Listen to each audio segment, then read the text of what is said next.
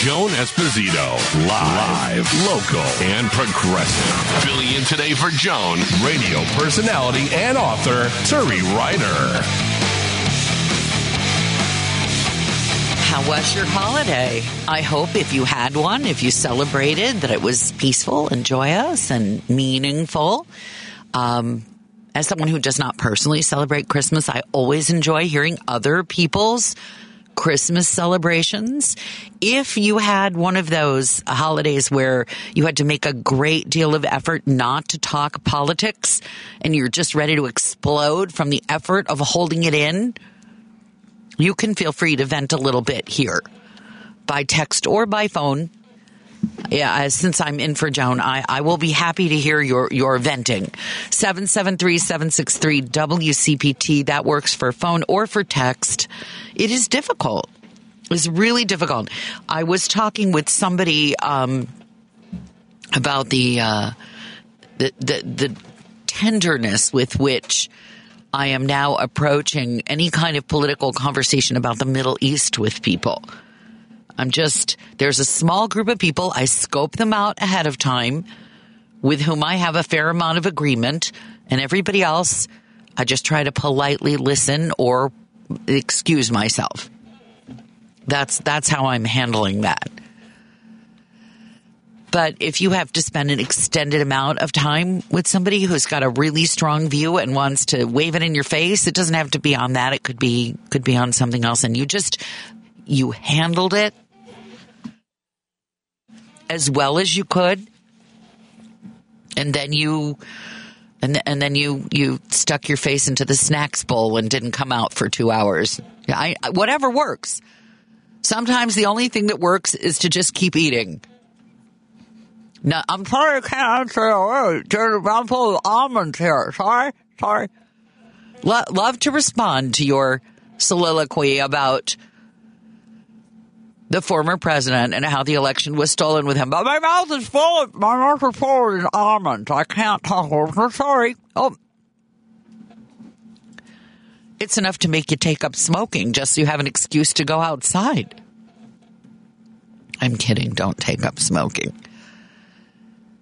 But if you made it through the holiday with great difficulty, th- this is the place where you, you can talk about your family behind their backs without mentioning their names. And I will, I will understand. I will sympathize. I will be, I will be, eh, you know, what's really hard when your kids, when your kids go down a different political path. And what do you say? They're your kids. You don't say, don't show up here with that view. You, you can't say that. You love them. You, you just, I mean, let's talk about something else. How, how's your dog? Whatever works. Speaking of family, I don't know if you saw the New York Times piece. Uh, as you know, the Republicans are going just completely bananas on Hunter Biden's texts and emails. And if you're like me, you've gotten a lot of people to the right of you, assuming you have people to the right of you in your life, sending periodic updates on what they regard as the great Hunter Biden corruption and graft conspiracy. And one of the best articles that I have read in a really long time was the debunking of one of these where Hunter Biden apparently texted his daughter about her money situation in 2019 and said, "Well, just just be glad you don't have to share half your money with Pop as I did." Now you can take this text at face value if you want to and make it mean a whole bunch of things. And the paranoid Republican caucus has taken it to mean that Hunter Biden had to share his Burisma salary with his father, the president. However, context is everything. Everything. And according to every member of uh, the Biden family, it was family lore. You probably have family lore. When we were kids, we had to walk to school in the blazing heat and the freezing cold, and it was uphill both ways. You probably had that, some version of that. I had one shirt I washed it at night. You probably heard some version of this. I know we have family lore in our house, principally intended to impress upon our children how, how good they have it. So apparently, the family lore in the Biden household was that the kids were obligated to work summer jobs or work while they were in school, and that half of what they earned went to pay for their college room and board. We had something similar actually with our kids. We said, you know, we can do more for you if you go to U of I. If you want to go to one of these fancy private schools, you will have to contribute X amount every year. And every year we took X amount out of their school year and summer job earnings and put it toward their own tuition. And I'm sure that they could have texted, just be glad you didn't have to give X thousand dollars to mom like we did. Context is everything. So it's it, it has, according to the whole Biden family, the idea that Joe Biden just swoops in and takes half of people's salaries is ludicrous, especially given the context of this of this uh, piece was written in Hunter Biden's apparently worst drug addled detox failing times when he was sending a whole bunch of text messages that made very little sense and his daughter was trying hard to understand what was going on with her dad and make peace. And she said, Yes, you know, we're happy to help pay for our college. And by the way, Pop, that's what they call the president, but it wasn't the president at the time, is going to chip in and help us with our college expenses. We know things are hard for you right now, dad, kind of thing. Has anybody ever taken a text you've sent or a email you've written or come in on the middle of a phone call and just completely taken it out of context, completely misunderstood. What did you mean when you said? I just heard you. I just read that you said, if that's ever happened to you, you know what this is like. You know that if you select, and people do this all the time with editing, and the right wing news sites do it all the time. All that's their specialty taking stuff out of context. The Breitbarts and the the what the heck is the guy who does the that woman who does the libs of TikTok? What they they specialize in taking out of a two paragraph statement they'll take four words and go look what they said look what they said look what they're going to do they said I'll bet if you took a second right now, not if you're driving, don't do this if you're driving. Please don't do this if you're driving. I'll bet if you took your phone and took a look at your texts or your emails, you could easily find a few words strung together that if somebody just said or printed or published, you said, it would not look good. It would not look good. It might be the opposite of what you said. It might be the opposite of what you meant.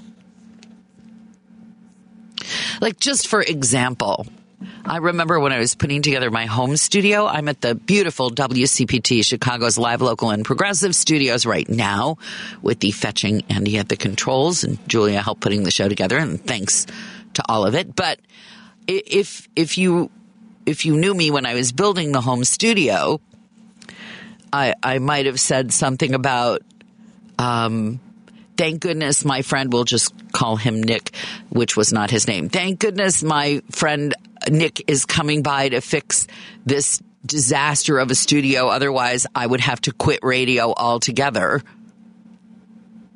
And if you wanted to take that out of context, you could quote, I would have to quit radio altogether and put that all over the place. You know, Turi Ryder said I would have to quit radio altogether. Uh, that that's not, you know, that's not what good journalism is, and that's not. We hope what the Republicans, you know, if they have a shred of, well, I, you know, that's a big if, if they have a shred of decency left. But one would hope, one would really hope that somebody would say, you know, just because you've got these five words in print, it doesn't necessarily mean what you think it means. There's a perfectly, uh, altogether now, there's a perfectly innocent explanation. There's a perfectly innocent explanation. So many times, it's the perfectly innocent explanation. But if you're looking, if you're looking, if you're looking, oh, ooh, here's a venting from Christmas. That's a good one. All right. We flipped out. It will be the last Christmas supper.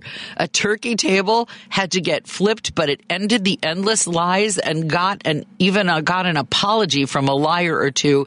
Terrible all the way around. oh dear. I'm so sorry that happened to you. A flip turkey is a hard thing. It's a hard thing. Let's talk to Steve, who has a Hunter Biden thought and also the family dynamics. Steve, welcome. You're on WCPT.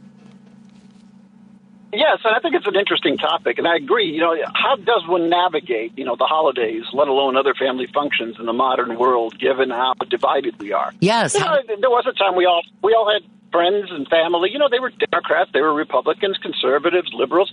Yeah, we all managed to, you know, talk with one another to get together and not kill each other. Yes. Today, you know, you're you're not just the person with whom I disagree. You're the enemy in many cases, and yes. that's the way that we've come to regard each other, and and that, and it makes getting together really difficult.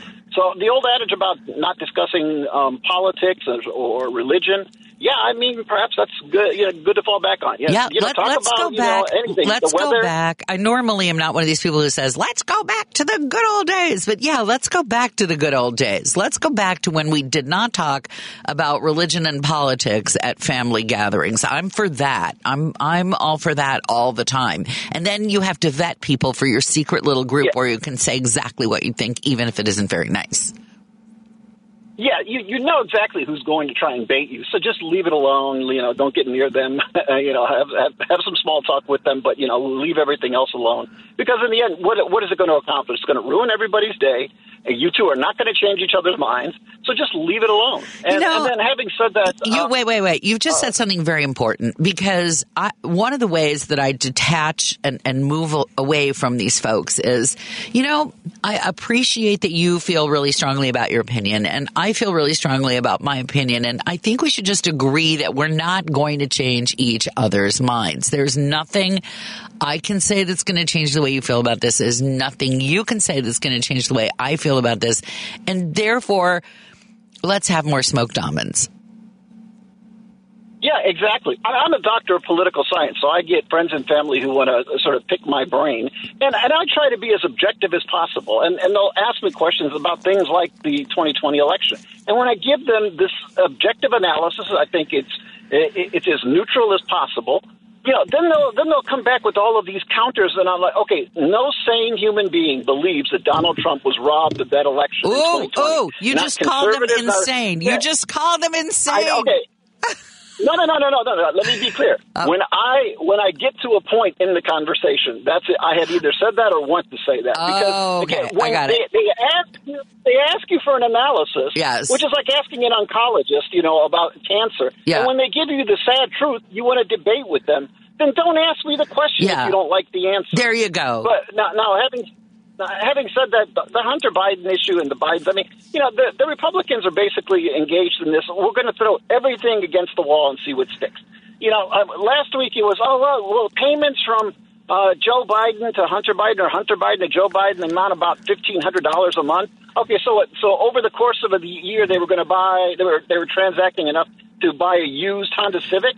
It was going to take them what fifty years at this rate to to engage in some substantive exchange of money. Yeah. I mean, what? How stupid was this? I mean, basically, it was about a car. Okay. Yeah. Uh, but which, by the way, Hunter Biden uh, is not. By the, he's one of those people that you just everyone has one in their extended family, just a no good Nick, and they may have chemical yeah. problems, or they may have judgment problems, or they may just have problem problems. And you know, I, I would just, I, I, think that the the glass house um, parable is very, very well used here. Like, find me, because I betcha if, if we got as busy as the Republicans have gotten on Hunter Biden, every single one of those people on that committee has their own Hunter Biden problem somewhere. And if they don't have it, they'll have it soon. So, what do you have you ever been quoted like completely out of context where you just were like, uh, you, I, I said what?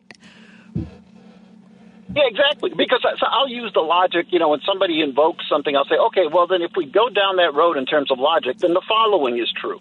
And rather than take the whole statement, they'll ju- they'll use the the following is true part. And uh, well, uh, Steve just made a fascist statement. No, I was trying to make it uh, the point that if we follow your logic, that takes us to the fascist argument. But, Yes. you know, you can take anything out of context. Yes, you can. And, and I, I and, and you're absolutely right. I mean, if you're old enough to remember Billy Carter and uh, the the a lot of the Clinton relatives, not to mention uh, what everything that transpired with the Bush family. I mean, again, every presidential family has got these people. Yep. You know, they seek to capitalize on the fact that a relative is in the White House and they're going to exploit it for whatever they can. Okay, the the person in the White House is not responsible for everyone they're related to. There- I'm well, sorry, I it's mean, let's not the way life works. It's not the way, and let's let's make that on, on the micro level. I mean, there. Are, I don't know if you have perfect kids or kids at all, but. There, there was a conversation I had with one of my kids at one point when he was making what we like to call unwise decisions. And, and I said to him, and I and he knew I meant it, that the the outcome of these unwise decisions will be yours to handle.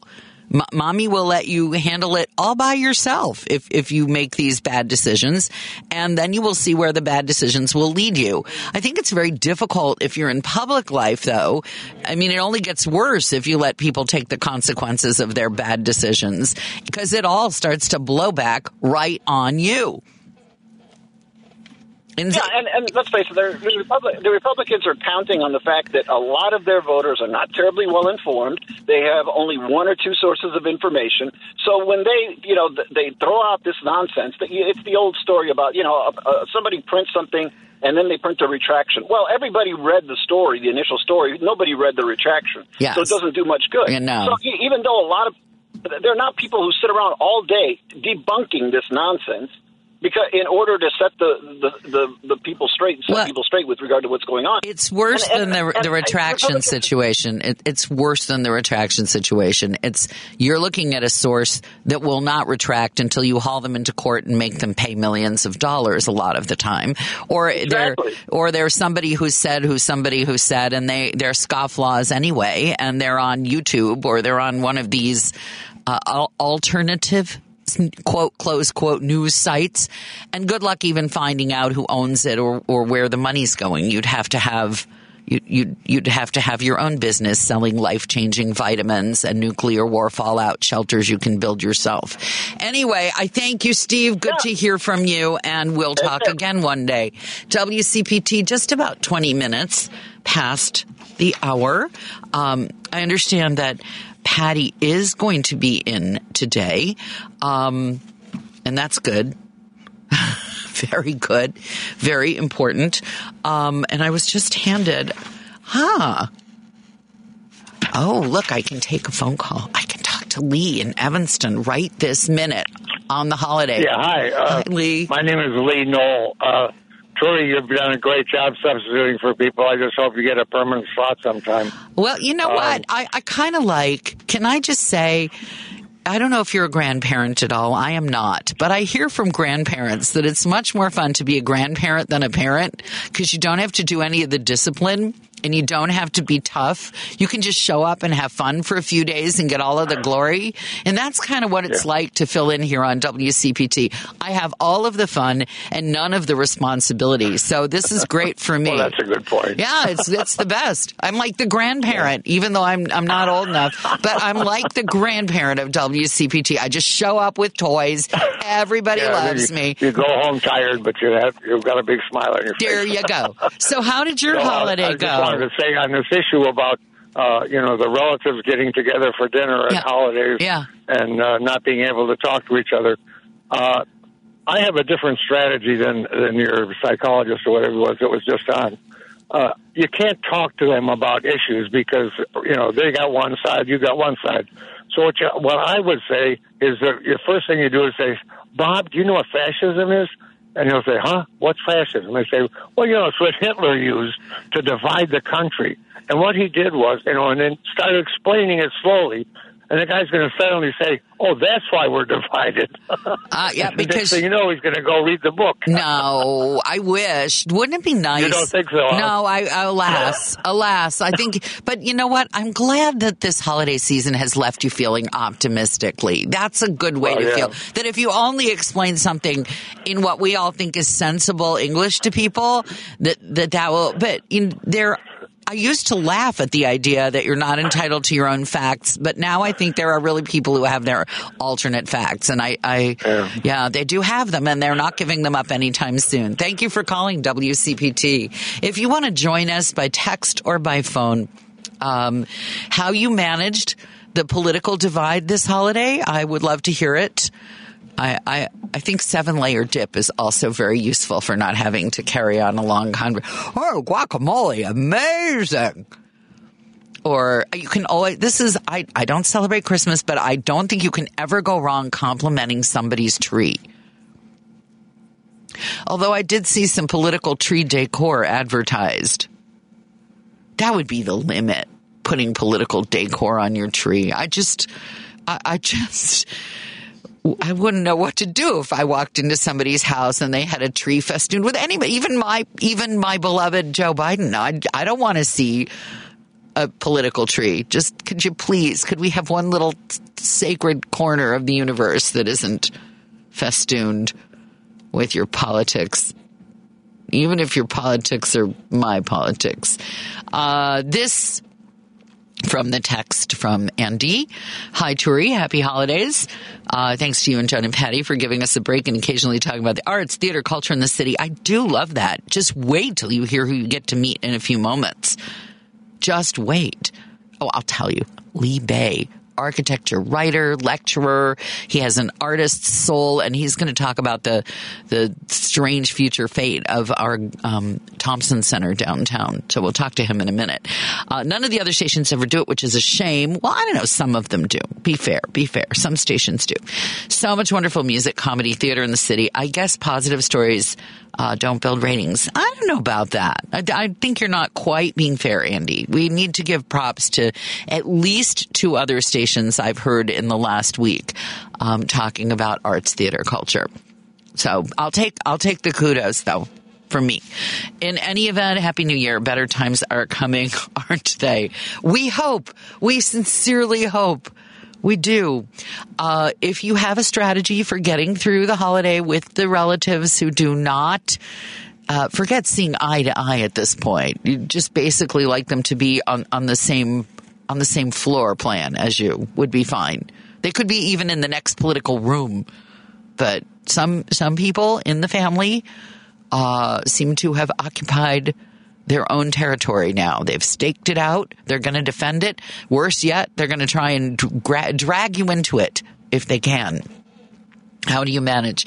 And what have you ever texted or written or said where it's just been completely taken out of context? We're talking a little bit about Hunter Biden's text when he was in the throes of his addiction and going through rehab and when he he referenced some family lore uh, that the hunter and hunter and his twin brother Beau had to fork over a portion of their um, working earnings while they were in school to help pay for their room and board, which their father thought was important. And and I, by the way, I'm one of those parents who also thinks it's important. It was. I, I will digress here for a moment and say that it was one of the um, original. I don't have a lot of schisms in my worldview between myself and my spouse, but the spousal unit was raised in a family where the parents felt that their greatest gift was to send the kids through college debt free. And they did not require any sort of contribution financial from, from the kids, although the kids worked. And in my household, it was sort of the opposite. We had a sink or swim attitude when I went to university. It was like, great, pick your school. You're, you know, we'll give you this amount of money and then you're on your own.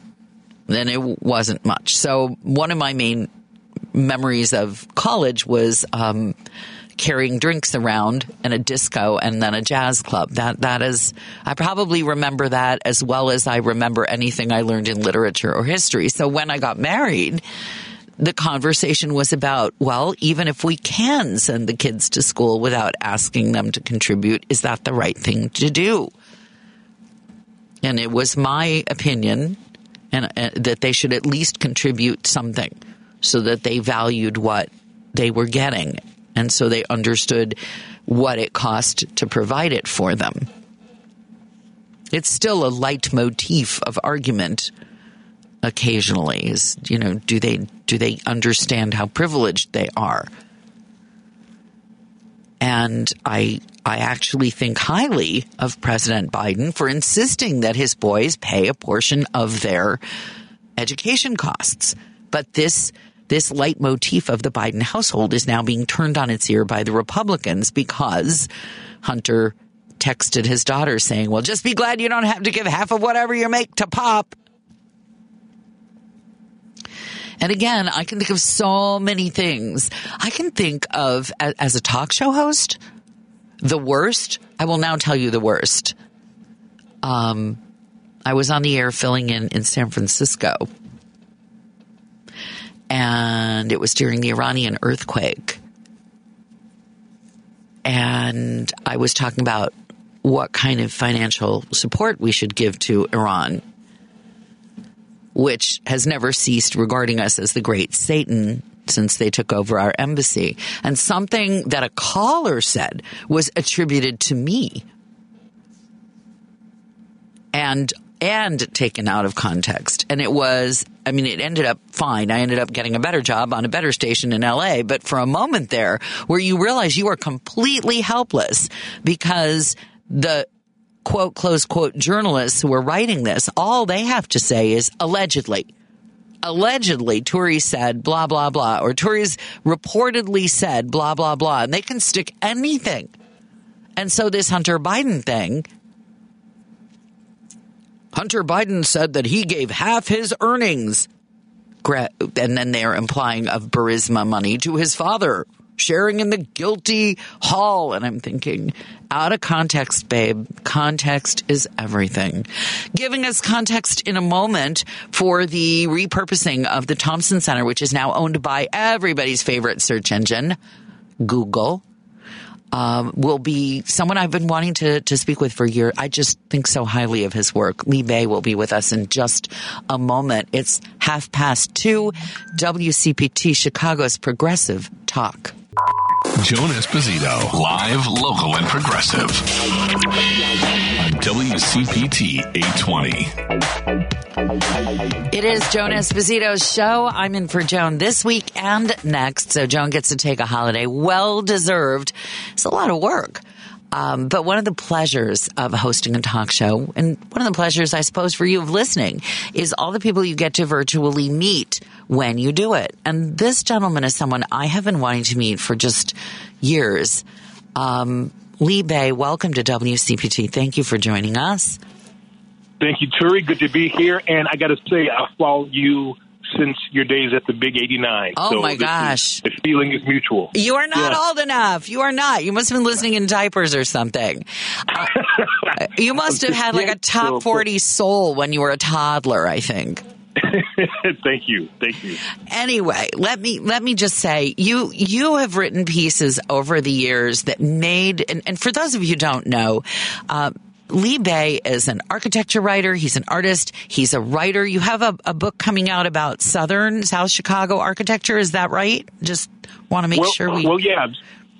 Uh, uh, yes, thank you. Um, that book, Southern Exposure, the overlooked architecture of Chicago's South Side, uh, that's out actually. Um, but I'm working on another book that looks at West Side architecture. So it's my writing and photography. Oh, that's terrific. I, I loved um, I love the Chicago Architecture Open House because I actually can arm myself with things that you've spoken about as well as the cheat sheet from the Architecture Society when they do the open house. And, and then I feel like I'm, I'm doubly prepared for whatever I'm going to see. And one of the cool things about Chicago is it has neighborhoods where if you don't have a reason to go, you might never ever see them. And your work gives people a reason to go. And, and I love that about it.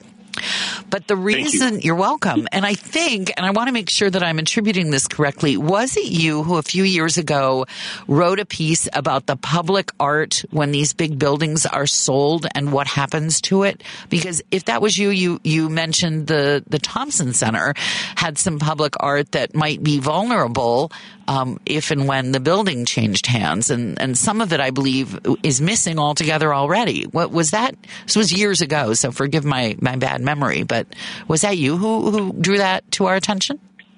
You know, that there were there were others, but we certainly did at the Sun Times. I think I wrote editorials about it. Um, the Dubuffet, the, the big one outside, goes to went to the artist. Or if it isn't there, it's going to the Art Institute. And um, but there is a program for for them um, deaccessioning um, the art that's inside the building too. So I, I, I should check in. You got me re- got me thinking to make sure that none of it winds up missing. But uh, but yeah. I think I think supposedly there's a way to that they're you know actually getting rid of it with some not not not selling it, but at least putting it in other places and that kind of thing. Yeah, I think um, I know that there are some uh, maquettes of big public sculptures at the Art Institute that I just saw, and it I saw a small version of the piece outside the Thompson Center. So it's been a public conversation, a private conversation. People wanted to tear down the Thompson Center. People who worked in the Thompson Center just hated it, hated it, hated it. They boiled, they froze. It was kind of like Chicago's weather uh, in a microcosm inside a building where one day it's 30 below and the next day it's 90. Um, and, so it was not a loved building. Um, and, and people thought it was going to be taken down. But now what's about to happen to it? Well, uh, Google, the tech giant, um, is um, going to next year, beginning next year, uh, they bought it or they're buying it, and they and they're going to essentially turn into their Chicago headquarters. And as a result of that, as a, as a consequence of that, they're it, it looks like that they're correcting many of the things that were wrong with the building, uh, such as the, the exterior glass, which creates the temperature conditions that you talked about, uh, making it more sustainable um, and, but also preserving the atrium. And we don't quite we don't quite know what they're going to do with the materials and the color uh, from what they've showed us so far. But the end result is um, the building won't, won't, be torn down and will be preserved or saved and, and, and renovated of course, once Google owns it, there will be a lot less access, I'm guessing, for the public because they're notoriously, having lived in the Bay Area for several years, I can tell you there, there are, if anyone is privacy focused, and if anyone has more data of ours that we no longer have private, it, it's a, it's Google. Uh, all, it, it's kind of a one way. You know, they they suck up all of our data, but they don't want anything of theirs um, revealed to the public in in a general sense. So, do you anticipate that people will be able to come in? I understand there are supposed to be some retail spaces in the building. Yes, and and um, and they're redoing they're redo they, they plan to redo the plaza spaces outside the building. You know, but but you're absolutely right. I mean, that's the question that Google they're they're, they're kind of um, uh, doling out the information a little bit at a time, so we don't know how open the building is going to be to the public. Um, uh, it looks like um, that the atrium first floor space may remain open just from the renderings that they've shown uh, from the exterior. And they talk about the idea of being outside the building and looking in, and inside the building looking out. But uh, but these are questions that, that we have to get answered um, beginning of the new year. Well, do they have to answer anybody's questions, or can they just go uh, up up your nose? We're Google. We do what we want.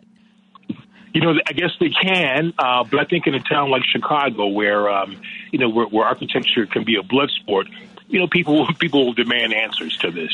Um, uh, certainly, the architecture critic, me, I will. But but beyond that, I think people who engage this building, who remember this building, they're going they're going to want to know. Um, uh, and, and I think that the hopefully the city officials that will approve the permits for this uh, renovation as it goes on will also answer will also ask those questions. How open will this building be?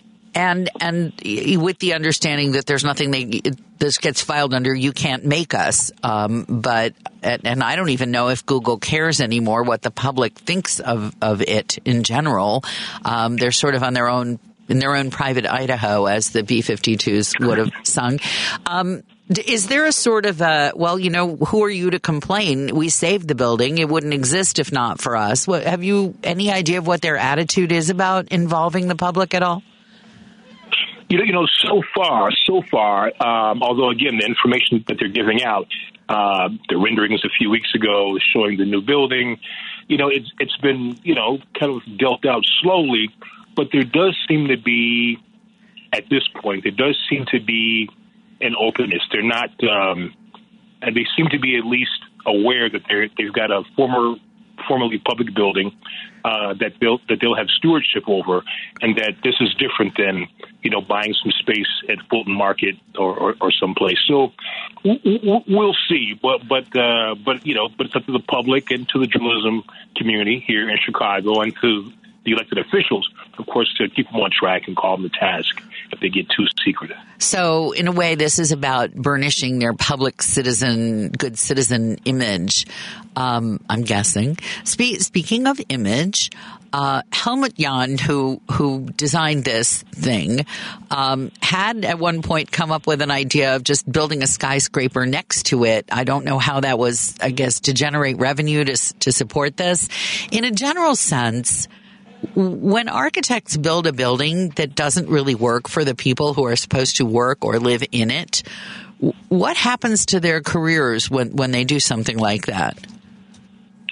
Good question. You know, in the case of Helmut, um, when the building opened in 1985, uh, you know, it almost, well, I won't say it sank his career, but it certainly made him kind of persona non grata in Chicago. Um, you know, the big competition after that was the uh, competition to build the uh, what's now the Harold Washington Library. Uh, he was a finalist in that, but didn't get that commission. So it, it did hamper his career, but uh, for a bit. But I think that people also understood that the building that he designed is not quite the building that was built.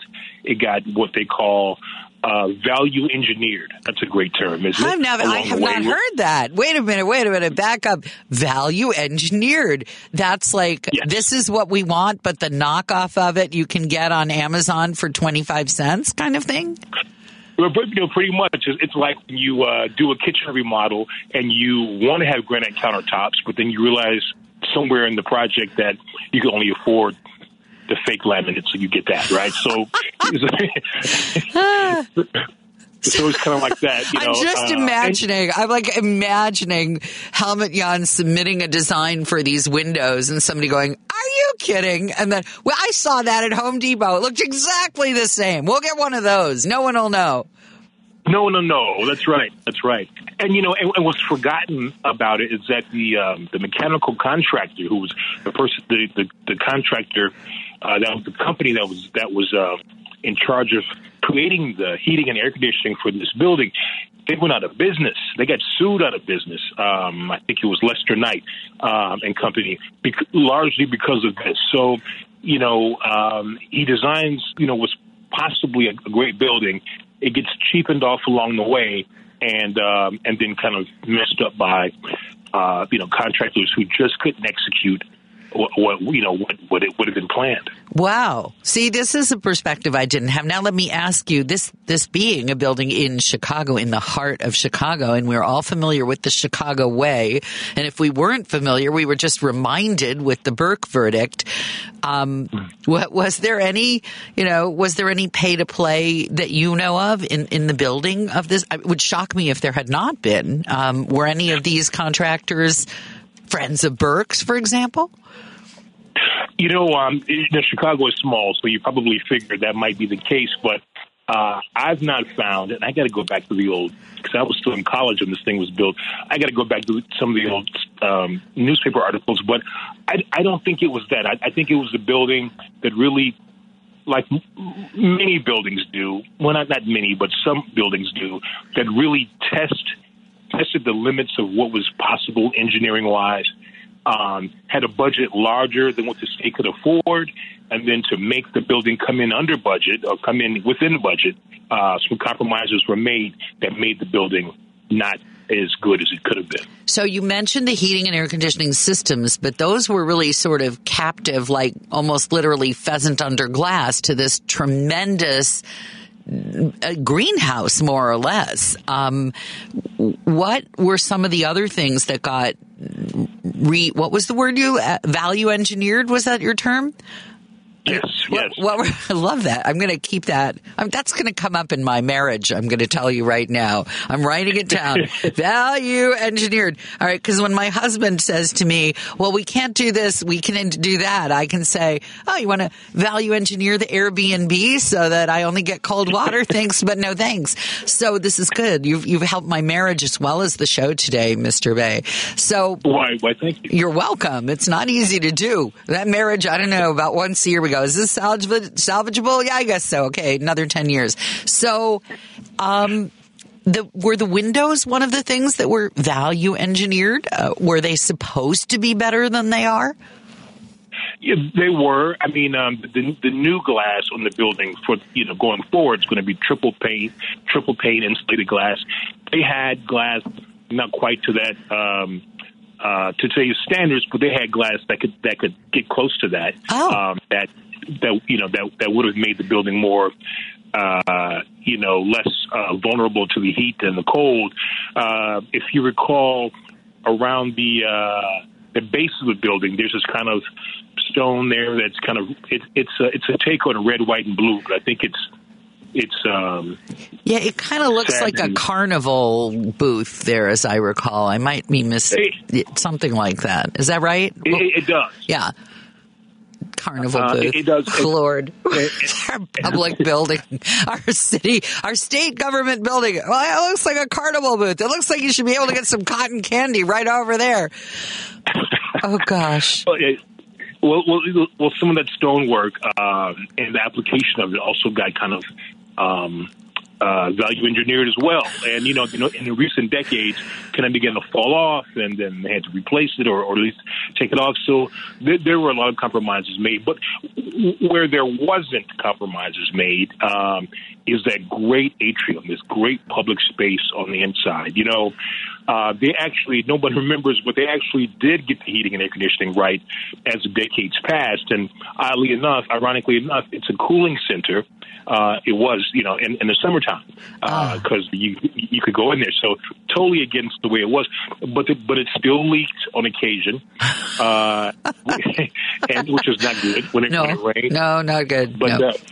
but but that that space of the inside is is is just really the the signature piece that um, you know that I think if it can be used in a way kept public in a way uh, really will be an asset to the city. Well, let me ask you about some of those multi-story interior spaces and some of those glass enclosed spaces. We've we've had one redone at Navy Pier, or one that's in the process of being redone at Navy Pier, and we had a massive interior space at Water Tower Place, and and that may go, and worse yet, at Water Tower Place.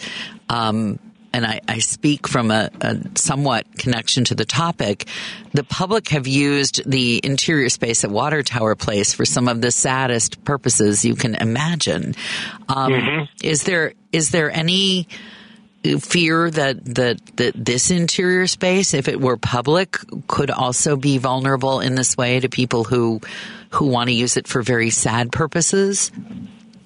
Well, you know, um, when the building was first built um, the kind of the rails, the railings around the, the atrium when you go on the upper floors were a little bit lower, and people did do that. I remember when I was a young reporter at the old City News Bureau. I think I covered one back in '88. Oh gosh. Um, and uh, you know, so but they but they raised the um, the uh, the rails a bit, and I, I can't remember the last time anything like, like that has happened. But you know, that that's always a you know concern when you make these, these interior spaces because it's about making it open enough so that you, you know, when you're up on the floors, you get the sense of wow, you know, and weightlessness, yeah. uh, but also yeah. balance that against, you know, people wanting to do, um, or, or people, uh, you know, who who are who would do something else in those spaces. Yeah. yeah. it's a hard one to think about. Let's talk about the colorful glass on the outside of the Thompson Center. There's is that glass those peach things, those those red things? What is it glass or is it something else?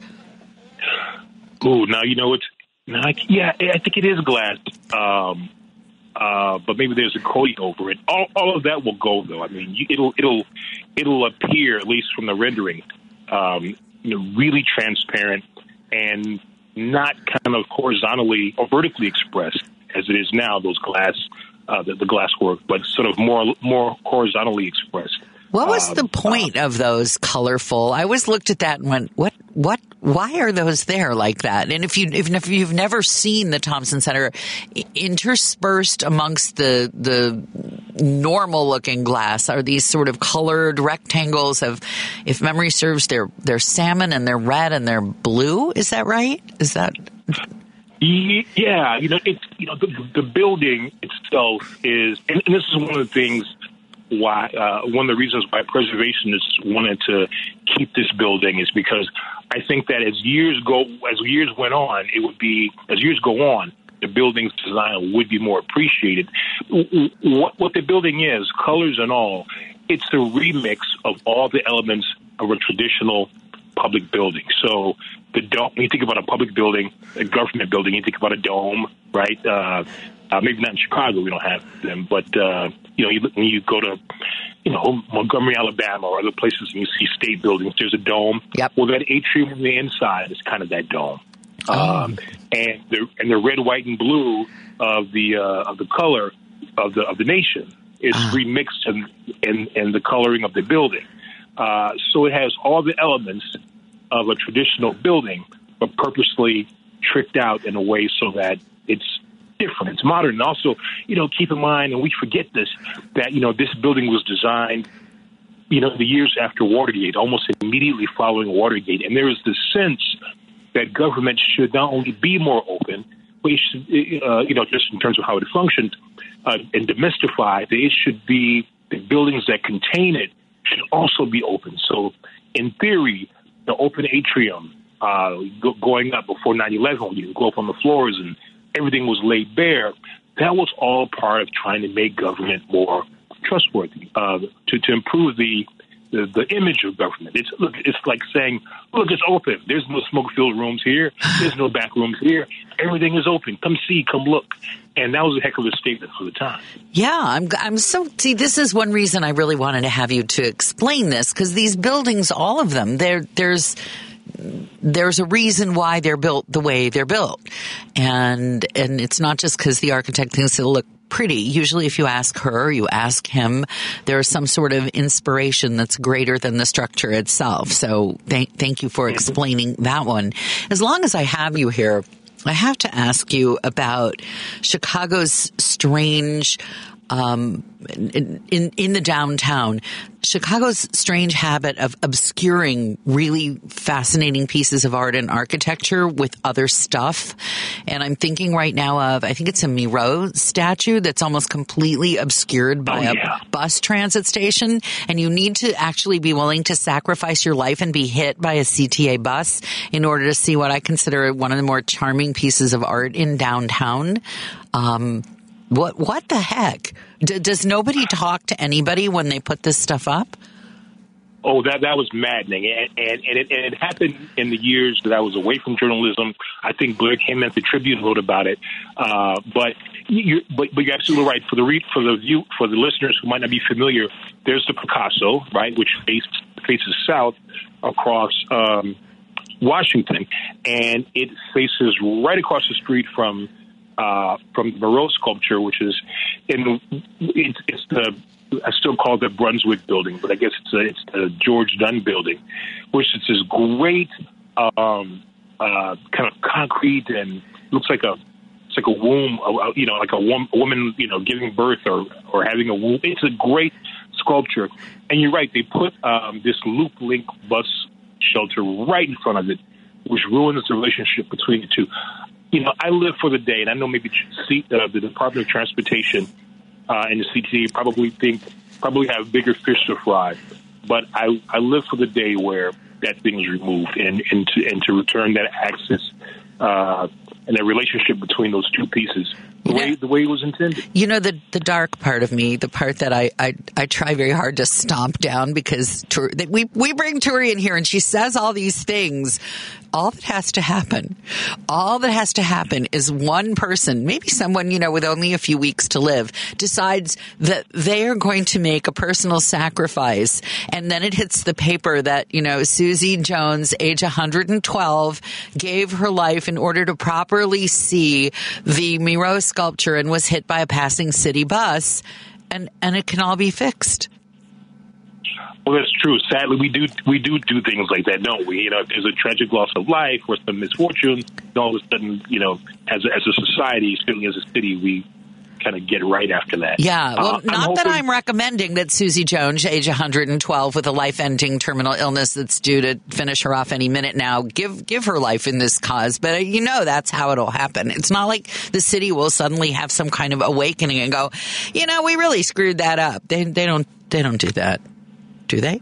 I'm, I'm, I'm hoping that better angels prevail and the city does kind of do that, you know. Um, uh, but you know, who who knows? Who knows? Well, as we say in our household, put put it on the list. Just just put that on the list there. We'll we'll get to that eventually. Just just put it on the list. Um, is there since I have you here, would you talk a little bit about your West Side book that's coming up and some of the structures that you want to call people's attention to um, in the neighborhood where your next your next book is profiling?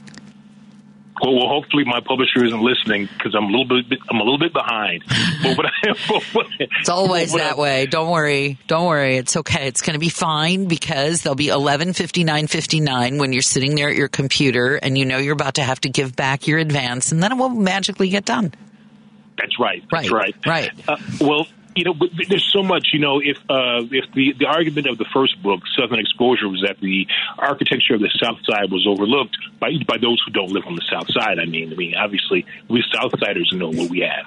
Um, the West Side architecture is probably even more so. So, so the book is going to be looking at things like, for instance, um, there's this part of the West Side bordering Oak Park, right at the edge of the city, called Austin Austin Village um, and there's these great late 1800, early 1900 houses uh, that are that are between Lake Street and let's say Ohio to the south, mm-hmm. to the north, and Austin and um, maybe I don't know how far I can't remember how far east it goes, but two or three blocks east of Austin, and it looks like a slice architecturally. It looks like a slice of Oak Park that just migrated to the to the to the to the east. Great architecture, uh, I photographed one of the best house, well, the best house there, which also I think is one of the best uh, 1890s houses in the city. And uh, I photographed that in the fall with the falling leaves, and it's oh. just absolutely great. Um, so we, will be looking at that. Um, we're also now. I, think my publisher and I are still trying to argue whether uh, Humboldt Park and Pilsen should be included. I think Humboldt Park is the no- north side. They think it's the west side. uh, but it, and uh, well, well where do so they live? Where where do they live? Your publisher are they like arguing this point from like D- Des Plaines or something, or do they actually? Well, he, the editor lives in Chicago, so I figure I can I can make a I can make a good argument for it. Yeah. But uh, but, but certainly um, Pilsen, which which you know um, which I think is you know great architecture of the Czechs and Bohemians who came here yeah. in the late 1800s, early 1900s. You know they brought a bit of the homeland with them, and you can see in the architecture, and you can see that expressed on 18th Street, but also the uh, the, the Mexican American community. Um, that has been there since at least the 60s. they've also put their stamp architecturally on it with, um, you know, the uh, uh, the uh, the arch over 26th Street, Little Village. So it's, it's just great. So we'll be looking at that. Uh, also looking at um, Cook County Courthouse, which you know you no one notices the architecture because either you're in trouble you're. This is WCPT 820, where facts matter. Joan Esposito, live, local, and progressive. Filling in today for Joan, radio personality and author Turi Ryder. Why, yes, I am a radio personality and author. And by the way, um, the radio personality thing, you can get that all out of your system right here. But if you want to know about the book, you can just Google Turi Ryder book. It should come right up. And, um, it's a, it's, if you're curious at all, where did this woman come from? If you were fascinated to hear Lee Bey say, I remember you from your top 40 days. Well, you can read all about it and it's supposed to make you laugh. So you can, and, and I just did the audiobook, so that's up now. Yep. I read the whole thing. The whole thing. Perfect for long drives. Very long drives. I think you could circle the earth a few times and still be listening to me reading that book. Speaking of circling the earth a few times, we have another suburb checking itself in as a, how should I say this? disreputable, I don't think covers it. Um, I, I, don't have really words for how much I would like to vilify the suburbs that are getting buses of migrants from Texas who just go, oh, you know what we're going to do with these 33 people? We, we can't manage them in our whole wealthy town of, in this case, Elmhurst. We're going to buy them all tickets and send them to Chicago. Mind you, I don't have any problem with looking after these folks in Chicago. But it is fascinating that the city of Elmhurst, a wealthy city with beautiful homes where a family member of mine used to live and where I've spent some pleasant hours strolling its beautiful parks and admiring its lovely architecture and wonderful small town atmosphere. For some reason, Elmhurst doesn't feel that it is in any position to receive 33 people who need assistance. No, they can't manage that in Elmhurst. The first bus that stopped there had 58 people, then another 33 people, each of whom was provided somehow with a ticket on Metra to Chicago. And why are these buses stopping in the suburbs? not because they think, oh, there are fewer people being brought here, so maybe the folks here could find some space could find some room at the local park district or maybe some resources. No, no, they're stopping in Elmhurst and its ilk because the city of Chicago has said you're essentially engaging in human trafficking when you drop these people off at the landing pad here and then run away. And so we're going to start impounding your buses and we're going to ticket your drivers. And so these disgusting human beings, I don't want to hear you're just doing your job. I really do not want to hear they're just doing their jobs. No, they're not. It is not your job to traffic in poor, desperate souls who are who are incapable, given a language barrier, of figuring out where they are, what's happening to them without resources, without legal consultation, who are basically being bundled up like some kind of UPS package and shipped to Chicago. You're at fault, you drivers. You're at fault, you bus companies. You're absolutely at fault, Governor Abbott. And if you're engaging in human trafficking, the city of Elmhurst should A, impound your bus ticket your driver, same as the city of Chicago, and B, step up grow whatever you have to grow and take some responsibility. You just too busy? Oh, and I love the big fat excuse that the mayor gave. He, he said he showed up there to make sure that people were safe. I want to get the quote right. That's Mayor Scott Levin. He went to the train station after the bus had arrived. Um, he said that I, I do want to get the quote right because that that was not me quoting, by the way. Um, he, he said they didn't have to wait very long, and I will find the quote of, of what his big fat excuse was of shipping them off. And again, I don't have a problem welcoming these people. We need workers in the city. We are working on putting resources together. It has absolutely affected my neighborhood that folks are coming. Nevertheless, and I may have some views that are different than your views about how we should be monitoring people coming into this country. I do not believe in open borders. This is a country. It has borders. They need to be respected. People need to be processed in an orderly fashion. And part of that would involve sending money to create not just security, but also immigration courts and, um, job referrals and interpreters and healthcare services and all kinds of things that these folks are not getting before they go elsewhere. But Governor Abbott doesn't care. There was some guy who was interviewed coming off a bus who said that he had somebody who was waiting to welcome him in Georgia. But now he had no money to get to Georgia. The governor doesn't care about that. They're just pawns. They're just chips. And all of these suburbs that are participating in Governor Abbott's plan by refusing to impound or ar- these buses and arrest the drivers and ticket the drivers. They're, they're just co-conspirators as far as I'm concerned. You show up in a suburb with a bus full of migrants. The least that that suburb can do is mobilize itself. And if it's unfair to you that nobody told you the bus was coming, number one, I don't believe you.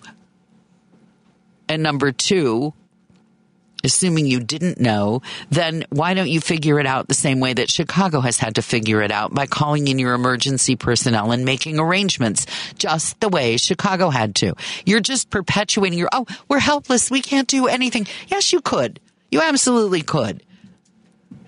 Kankakee, Elmhurst, Aurora, all these places have just shoved the buses, the buses passengers onto trains and, and moved them into Chicago.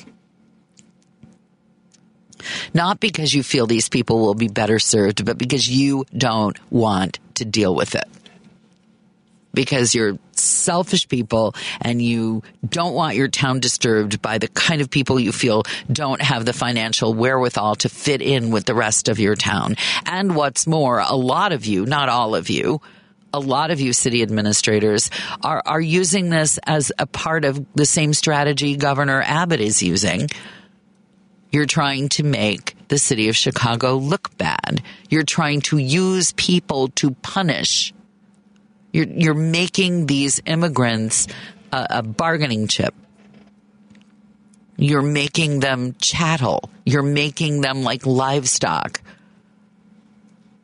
And it's wrong. And I, and I cannot believe, well, I can believe I was, you know, I came out of one of these towns. So not in our town. No, we're, we're lovely people here. We're kind, generous. Look, we write big checks. Look at the checks we write. If, if you are so open hearted, if you are so generous, if you are so helpful, if you are so caring, then instead of opening up your, your checkbook or your Zelle or however you pay for your contributions, how about you open up one of your precious park district field houses and shelter some of these people there? How about you get some of your gorgeous suburban churches together and cook some meals for them right in your town? How about you do that? How about you get your tush off the table and actually do something for these folks instead of just shoving them along like it's a big conveyor belt and forgetting about the fact that they're human beings. Do you not think that these folks coming up from Texas would be just as grateful for a meal served to them in Elmhurst?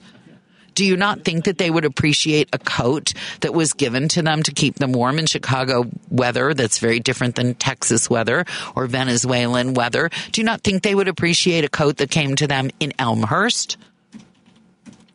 Is there something wrong with your clothing in Elmhurst that you can't provide it to, to people coming through? But don't, can't they eat your food? Aren't they good enough to eat your food? You just don't care. It's Chicago's problem as far as you're concerned. These folks are not just a problem, they're people and they could be an asset. And you could actually have a chance to show that you're people too. Not likely. How do I know? I was I was raised in one of those towns. I know exactly. We, we, it's all about how it sounds and not about what you do. Let's go to Maria. Welcome, Maria. You're on WCPT. Hi. Hi, how are you? I am was well. listening here. I was listening here, and I'm like, 100%. I agree with you totally. You you are saying out loud what I have been saying and what I have been thinking. These people are fleeing horrible conditions in their home. If you were living in a place that was peaceful, you had jobs, no problem, you would not leave. Right. These people are desperate. Yep. And they had to travel far.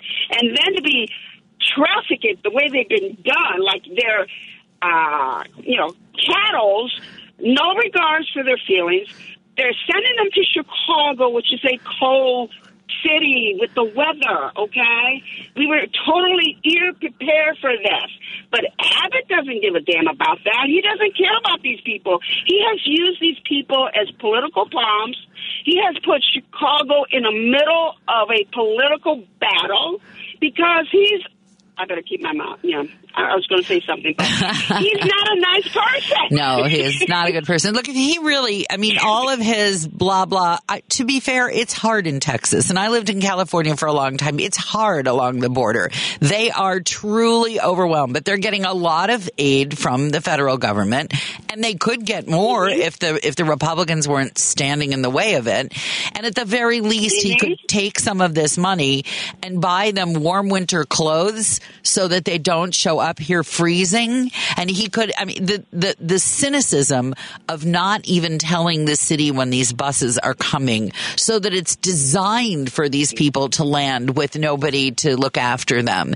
And to, and to instead, I mean, how is it that these bus drivers um, don't know what they're doing. Of course, they know what they're doing. Oh, and and They know what they're doing. Maria, here's a good one.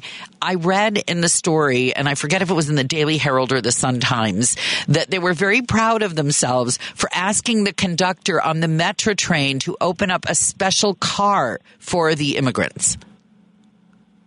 Really? Okay. A special car. Okay. What is that? First of all, how do you I've never what do you just call Metra? I can't even call to find out when the when the train is delayed. You've got some special number where you just go, "Oh yeah, stick another car on there for us, please." How does that happen? And if it does Yeah. happen, you must have known that these people were coming. So you must have known you were going to be playing hot potato with uh, almost 100 people's lives. And what's the matter with with them that they can't ride in the car with everybody else? What what does that accomplish? Exactly.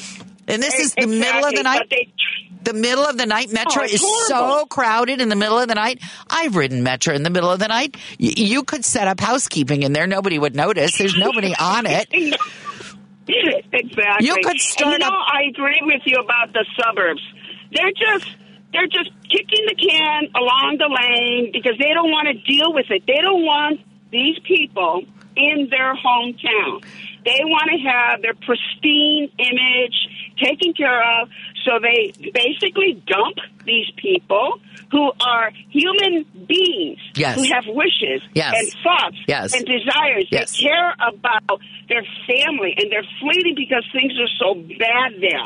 Okay, and the city. I tell you though, um, there are clinics uh, that have been set up for the for those folks that have been coming. Yes. Uh, to get them to uh, get employment authorization as Yep. soon as possible, to give them temporary protective status. We're doing It's we we are doing our best, but they could certainly do a little more than they're doing in Elmhurst and Naperville and all these other places where they're showing up. Thank you so I much for agree. calling. I appreciate it, and we'll we'll talk again.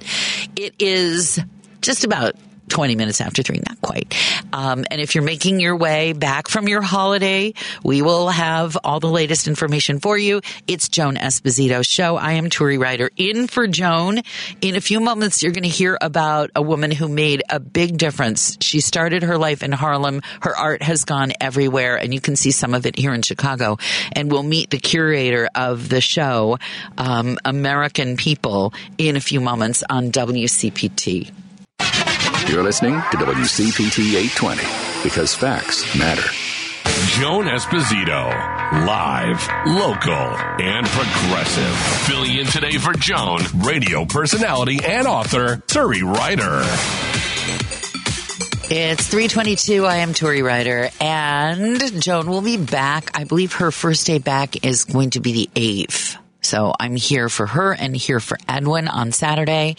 It has been a pleasure so far. I love, I love the grandparent analogy. That's me. I come, I give out all the toys that go again. It's the best. Uh, and thank you for being here with me. Um, this from the text line. And by the way, if you have thoughts on the ways that the suburban communities and the exurbs are handling uh, Governor Abbott's latest effort to traffic in migrants, I would love to hear your thoughts. Your text 773 763 WCPT.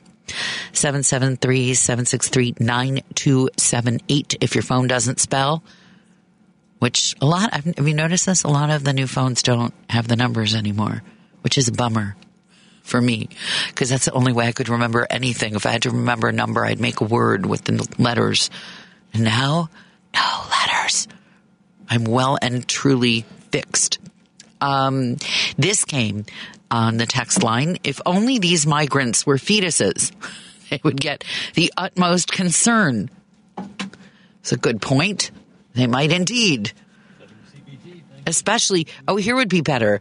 Never mind having the immigrants just be only fetuses. You you want to have one immigrant say that they are carrying the other. There's got to be a way to like stack stack them up so that you can get even more sympathy points from the arch right of Texas, Greg Abbott, the the trafficker in human beings.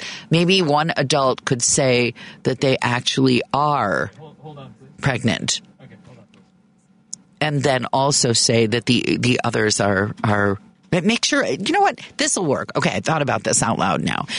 Every single migrant, including the men, what the heck? I'll say you're pregnant. Every one of them. Men say you're transgender and that you actually do still have a uterus. And just say that all of y'all are pregnant or you think you might be. And then the state of Texas might actually give you a hot meal and some warm clothes. Maybe. Maybe. Let's go to Marty in Oak Lawn. Hey, Marty, welcome. You're on WCPT. Hi there. Hi. Hi there. Yeah, I mean, um, I just wanted to chime in, um, you know, about the conditions that some of the people that were brought to Chicago on buses and the just lack of amenities that, that, that they came with. And I ran into a group that were staying at a police station over by the um, District 9 that was over by Alice and 111. But anyway, my friend runs a charity that's not too far from there. So um, around the building needed a lot of work, and um, she donate she collects and donates shoes all over the world. And we asked these people, you know, hey, do you want to come and do some work with us, you know, in exchange for shoes? And and then we had like a very good. um It was it was a very good. Like they we, they were just very diligent, very very hardworking, and we and I made a lot of friends that I that I still talk to today. But the one thing they all needed were mattresses, you know. And people were sleeping on the floor. Families were sleeping on the floor in these police stations. I just think that um, statewide we should have like enacted some kind of initiative that would have banned you know buses from bringing people in that are lacking you know resource or lacking you know critical you know, like stuff that you would need, like a phone with a translator app, you know. Um, yes. Well, that's another thing that Governor Abbott could be doing when people come over the border. They could give them, and you don't need minutes. If you have a Wi Fi enabled phone, you can communicate with a translator app. You can use WhatsApp. You can use any of the internet based services. All you have to do is, you know, pass by a Starbucks and you can communicate with people. And you're absolutely right to send people this way with, with nothing to sleep on and nothing warm to wear. It, it really is. It, it's not just trafficking. It should be a, a, human rights crime. We're busy pointing our fingers at other people elsewhere in the world. Um, Abbott, as far as I'm concerned, is is uh, guilty of, of same, possibly worse, because we're in a position to do more. Thank you so much for calling. Appreciate it. Let's go to, I'm looking for a name here. Oh, we'll, we'll get to that in just a second.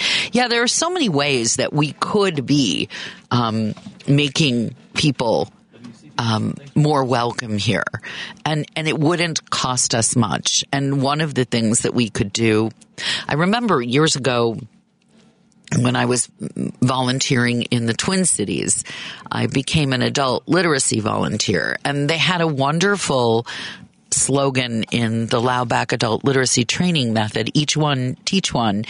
Um, and, and we could apply that to our houses of worship. If, if you have, and there are all these big churches all over the suburbs where, um, the, the congregations are either very active, engaged, and would be happy to, um, provide things for these folks coming, or there are congregations that are sort of teetering on the edge of, of oblivion and they have these big buildings and nobody in them. And they could also step up. Um, they could, they could come up with some sort of reasonable, feasible, and not particularly expensive plan. You don't have to take 200 people or 100 people. You could take a family. And if every church and synagogue and mosque in the Chicago area was willing to do personally for one family, this could all be taken care of. No problem. Super fast. So, um, can I take Bonnie's call? It sounds like she's a little distraught. We'll give it a shot.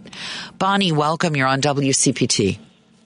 Thank you. I'm really sorry about this, but I grew up in the housing projects of Chicago, and I know how awful it is to be ostracized and not anything decent. But I have, I have two bathrooms. I have heat. I have electricity.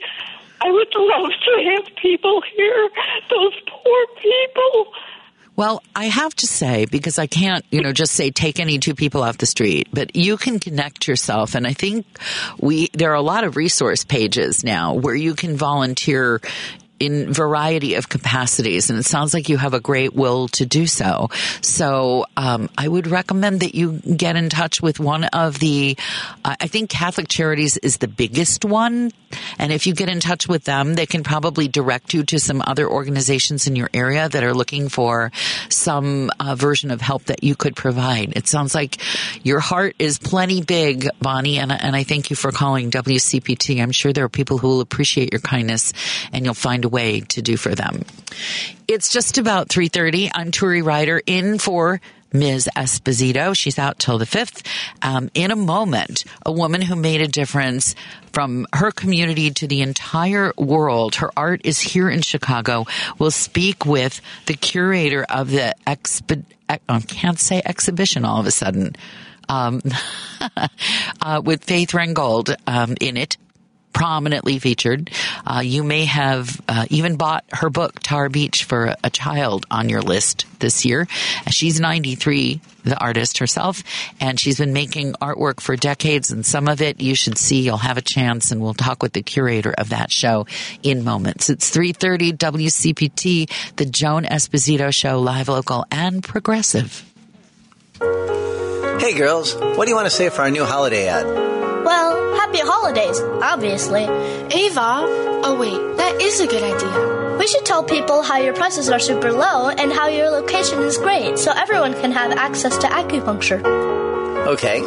And we should remind people that they need to take care of themselves and their health, especially during the holidays. That's great. Anything else? You should also tell them how they can buy gift certificates to give the gift of health to their loved ones. Ooh, and that they can easily schedule an appointment at chicomacu.com. That's great. You can call us at 773-853-0920, 773-853-0920. Visit us at Milwaukee Devon and Nagle or go to chicomacu.com. Chico Macu. Yes, chicomacu.com. And we wish you and yours a healthy and happy holiday season. Bye! Two years ago, the bipartisan infrastructure law was passed by Congress and signed into law. It was a once in a generation investment in America's infrastructure that strengthened the American economy and our global competitiveness while lowering costs for middle class families across the country. The law is rebuilding America's roads, railways, and bridges. It's created good paying clean energy jobs that boost middle class families and support domestic manufacturing. And it's tackling the climate crisis by protecting us from future natural disasters. Reducing greenhouse gas emissions, and expanding access to clean drinking water. But more must be done to combat the climate crisis so we build upon the progress we've made and don't go backward. Please call your representative in Congress at 202 224 3121. That's 202 224 3121 and tell them to keep investing in a clean energy future that fights climate change. Paid for by House Majority Forward.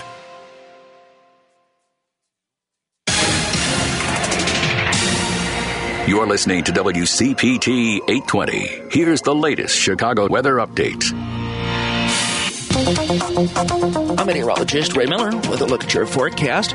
Partly cloudy skies tonight with temperatures in the low 30s and light southwest winds.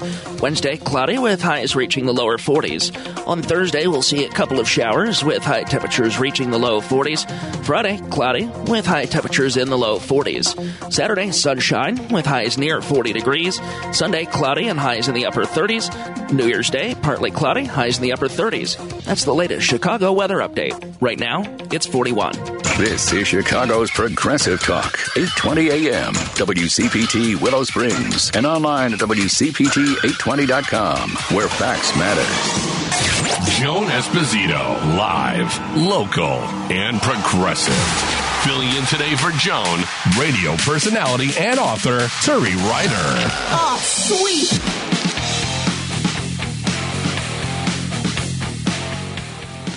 Well, the beauty of live, local, and progressive radio is that, you know, it's not a machine doing this. And so we are working very hard to reach our guest for this hour.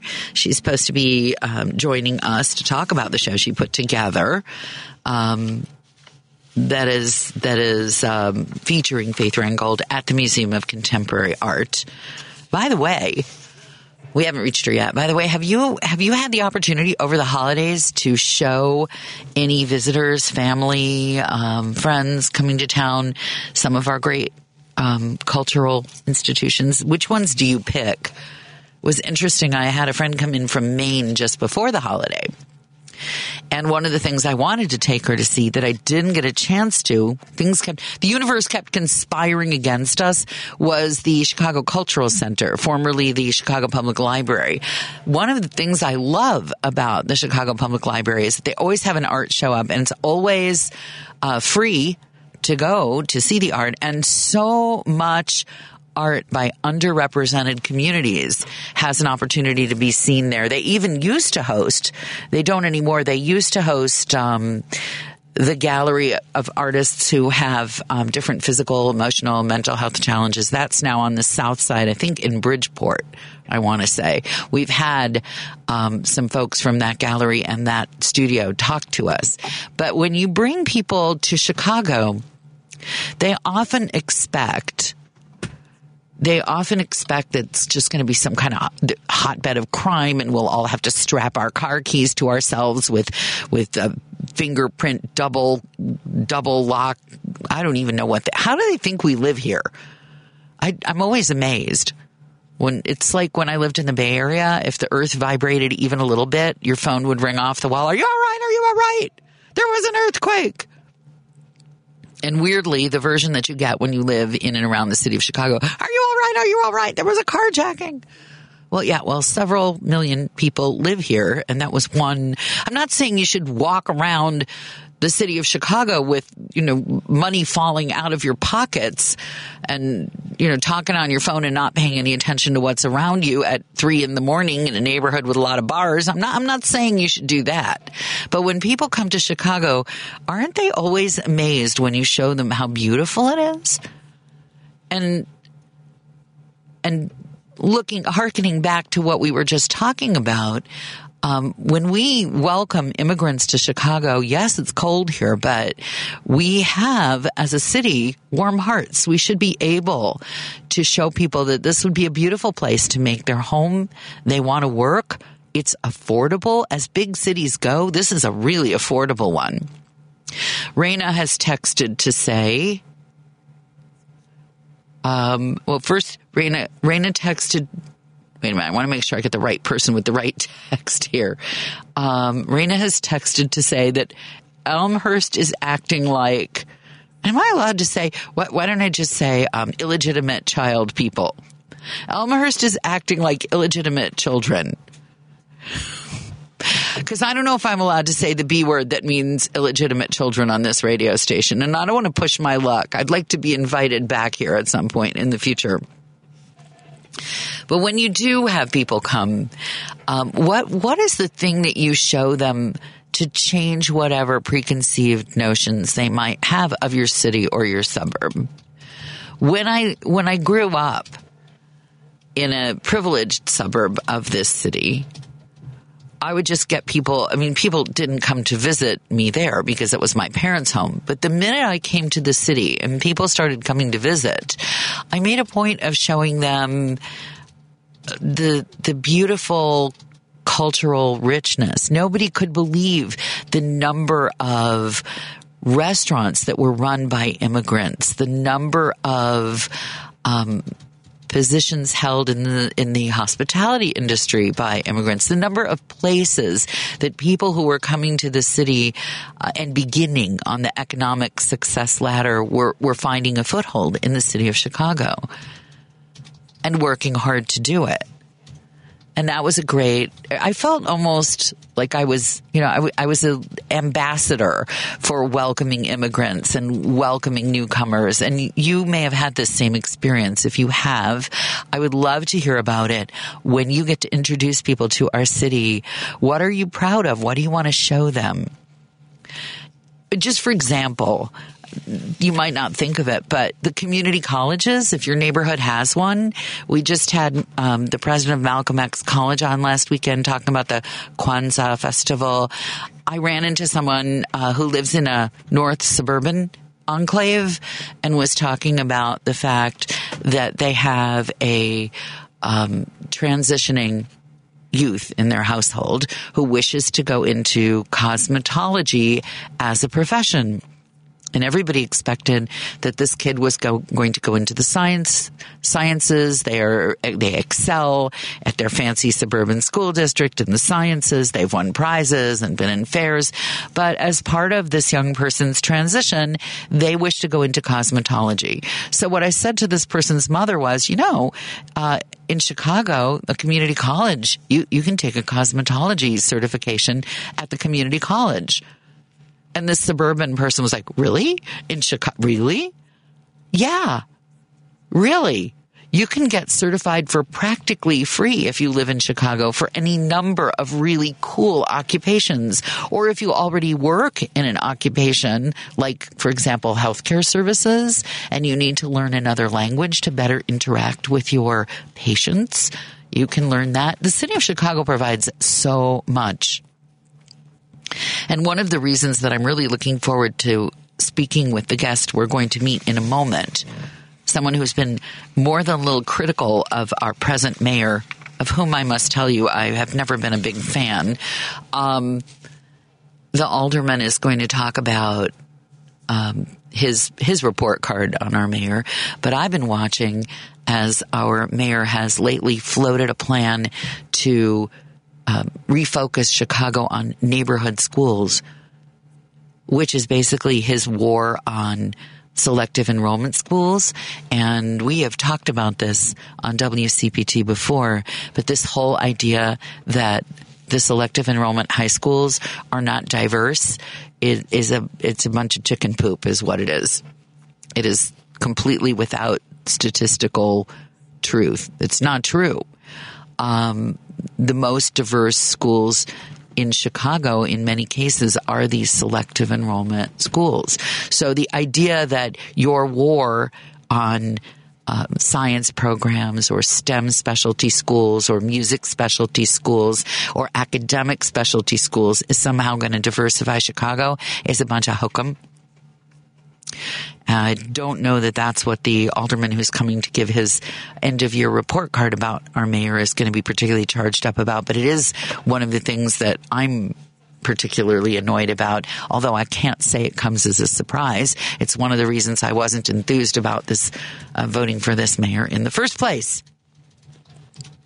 Because he didn't see the value in having these jewels in Chicago's crown, these wonderful selling points to families who have dedicated themselves to their children's education. And the thing that nobody wants to talk about, the ugly little truth of it is that Chicago neighborhood schools can only do so much. They are not parents. They are schools. They can try and offer every possible service, but they can only do so much. I remember trying to organize um, some support for the selective enrollment high school where our kids both went to school. And a lot of people think the selective enrollment high schools get everything. Well, they don't. And I went in and I sat down with the then principal and I said, I'd like to figure out a way to get some more books for the library. And he didn't seem particularly engaged on that subject. And I said, so what, what do you really need around here? The library has no budget. So that's what I love. That's where I thought I'd start. And he looked at me and he said, we need counselors in this school. We need college counselors. We need social workers. That's what we need in this school. So the idea that somehow these kids going to these academically excellent institutions just have it made, that's a bunch of hooey too. That is a bunch of hooey. Someone has uh, texted to, um, especially I, I, think with regard to the woman who called before, Brenda was her name. Um, please mention that on Facebook there is a group called Shy Welcome for Bonnie and anyone else who wants to get involved with our new neighbors. Also, New Life Centers of Chicago. I know that's a religious faith based organization. They're doing uh, work with folks right off buses and creating welcome packets, usually toiletries, a few warm outfits. So there you go, Bonnie. If you're still listening, um, Shy Welcome would be a Facebook group you should look at you know what? I'm going to give up on the curator of the show.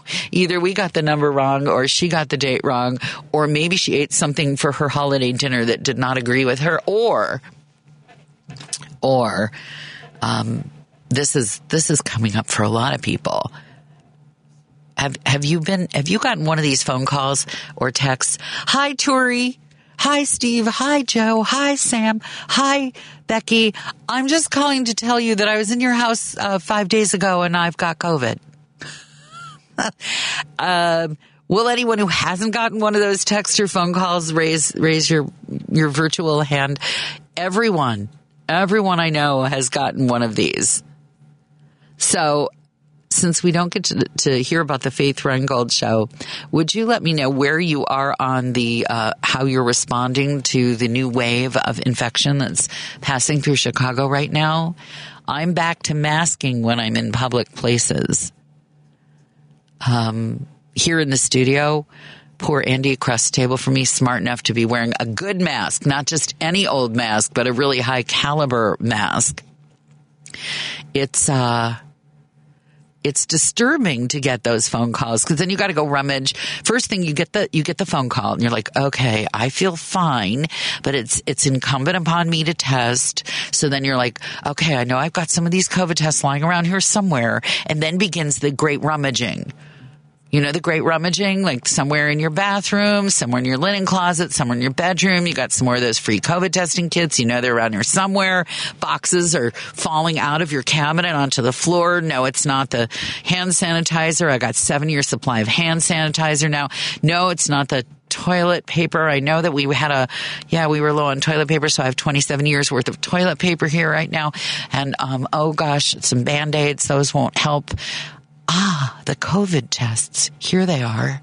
And then you pull out the box of COVID tests. And then you're like, how do I use these again? How do I use, I've forgotten. Have you forgotten? All I remembered about the COVID test was thing up the nose. That's all I could remember. I had to read, and every test is different. Stick the Q-tip in the tube. No, stick the tube in the. The first time I did an at-home COVID test, and they were hard to come by, totally ruined it. Totally ruined it. I, you're supposed to put the swab and then you stick it in the liquid. And I thought you were supposed to dump the liquid, but no, you're not. You're supposed to throw out the liquid and then take the swab and then take five drops of the thing that was on the swab that you have to wring out like some kind of some kind of southern hand wringer device they give you you know those old like wringer washers that you see in the museum with the tub on the bottom and then the two rolls on the top? That's what you have to put your q-tip through one of those little roller things and then you have to wait which means you have to remember how long you're supposed to wait which is another timer you have to set and you go through all that and while you're waiting I know this has to have happened to you. I cannot be the only one. While you're waiting, you read the box. And the box says that your COVID test kit expired in April. So what do you do? Do you just go, ah, screw it. It's got to still be good. Or do you go, oh no, and then run to the store with your mask on for a bunch more COVID test kits? Or I hear you can get more now. Or do you just go, you know what? I feel fine. How are you handling the, this wave? What are you doing to handle this wave? Very few people ending up in hospitals, but that doesn't mean that you couldn't get sick and give this to somebody who could wind up in a hospital. Or you could wind up in a hospital. So this wave, it's really hitting now. The holidays are, do you remember the, how long has it been since you used the word? I'll give you a moment to think about this. How long has it been since you used the word super spreader event? Because these days, that's just called life. Life is a super spreader event now. And what do you do when you've gone to all that trouble, chucking out all the crap in your linen closet, finally finding the kit, remembering how to use it, sticking the thing up your nose and waiting for the 10 minutes or five minutes or however long it's supposed to take for that little pink line to appear or not, and then finding out that your kit is expired, what do you do? I need to know. I have a slightly guilty conscience. I used the expired kit. I did. I used the expired kit. Uh, and then I went and told Andy right to his face, yeah, I've been testing all the time. Now, now it can be revealed. I used the expired kit. Here's the deal. How do they actually know when the kit expires? The whole, the whole kits are only like what, two years old to begin with. Now somebody's going to call, you know, I work for the CDC. You can't use an expired kit. It will give you wrong results. It will tell you you don't have COVID and you could take out that whole radio station. Well, sorry. It was a big battle in my conscience. I've got like eight of those kits, enough to fill a tiny landfill. And I just thought, you know, the cheapness in me and the environmentalist in me and all the other excuses in me says, I'm using the darn kit and I don't care if it expired last March. I'm using it. And if I get like a, a teeny little maybe a line, then maybe I'll send somebody to Walgreens for another kit. But I, I think just this business of tossing out kits is wasteful. That's what I've decided. So I'm going to keep using them, even if they expired in April. I am. So if I tell you, if I run into you, if we run into each other at CVS or Target and I'm wearing a mask and you go, Hey, Turi, love the show. Thanks for filling in for Joan so she could have some time off. How are you feeling? I'll be able to say, I just tested clear for COVID and, and you will know and you will be kind enough not to get right in my face also because that could be dangerous and say, yeah, well, you tested with an expired kit. So heck with you, Turi, you irresponsible person, you. Feel free to text me your, your strategy this, this COVID season. I would like to hear it. The texting number, perhaps you have never texted me before. The texting number is 773 763 9278. 773 763 WCPT, live, local, and progressive. That is where you find me. That is where you find us. Joan Esposito, live, local, and progressive. Filling in today for Joan, radio personality and author, Turi Ryder. Oh, sweet. It is Turi Ryder in for Joan Esposito. If you don't somehow get enough of me, a snootful of me while I'm here uh, this week and next, you can always find me on the socials. I've been avoiding Elon Muskness social. But other than that, um, Facebook's a good place to find me. We can connect that way. And a little bit, little bit of Insta. Uh, we're talking about how you're managing the latest wave of COVID, um, whether you're testing, whether you even let people know if you are sick, uh, whether you've gotten one of those texts that says, uh, Dear Samuel, I'm sorry to tell you this, but I'm really sick with COVID and I know that I was at your house for coffee four days ago, so I'm letting you know. Uh, oh, we just lost. That's all right. Um, so if you've, if you've been dealing with that, I would really, I would really love to know how you are dealing with that. I did get, uh, I did get, as, as you know now, I did get one of those texts. And, and here's an ugly thing that you may learn about yourself. My first thought was for me. I, I was like, am I sick? Am I coughing? Am I? And then I had to pull myself up like by the scruff of my own neck and go, wait a minute. My friend is sick. I, I should be, I should be writing back about how are you? How are you feeling? How bad is this? But there's that little moment where a better human being than I am would have, would have written that message first and then thought, wait, how am I feeling? That's how you know what kind of person you are. I'm not a good person. Maybe you're a better person. Somebody there, you know, I aspire to have only friends who if, and so far I've escaped, but who if I texted them and said, hi, I'm texting you because I was in your house a few days ago and I am sick with COVID. I want friends who first ask, how are you? I hope it's not a bad case. What, you know, what are you doing for yourself? Do you need soup? And not, so embarrassing. Not, not my text back was, we feel fine here. Sorry to hear it. We'll test. That's like, that's got to be like the ultimate human Rorschach test when somebody tells you, what do you say first? How are you or how am I? Let's go to Joe in Villa Park. Hi, Joe. Welcome to WCPT. Hey, thank you. So, um, we have had this happen just today. We had uh, we hosted a Christmas Eve seven fish dinner over the on uh, Sunday afternoon, mm-hmm. and everybody at the table was older than we are, so we went to extraordinary, um, you know, lengths to make sure everyone was safe. We didn't require masking because we're going to be eating, but we hoped that they would, you know, be conscious of each other's medical situations, and we just found out today that one of my my aunts tested positive. Oh boy! And so I don't know where where it came from, but we tested ourselves because we still have test kits, and I sent you the link to the FDA's website on test kit testing date. And we're we're fine, but I we caught it earlier this year because I was exposed in a place that I thought I would never have to worry about this giant cavernous Ogilvie train station.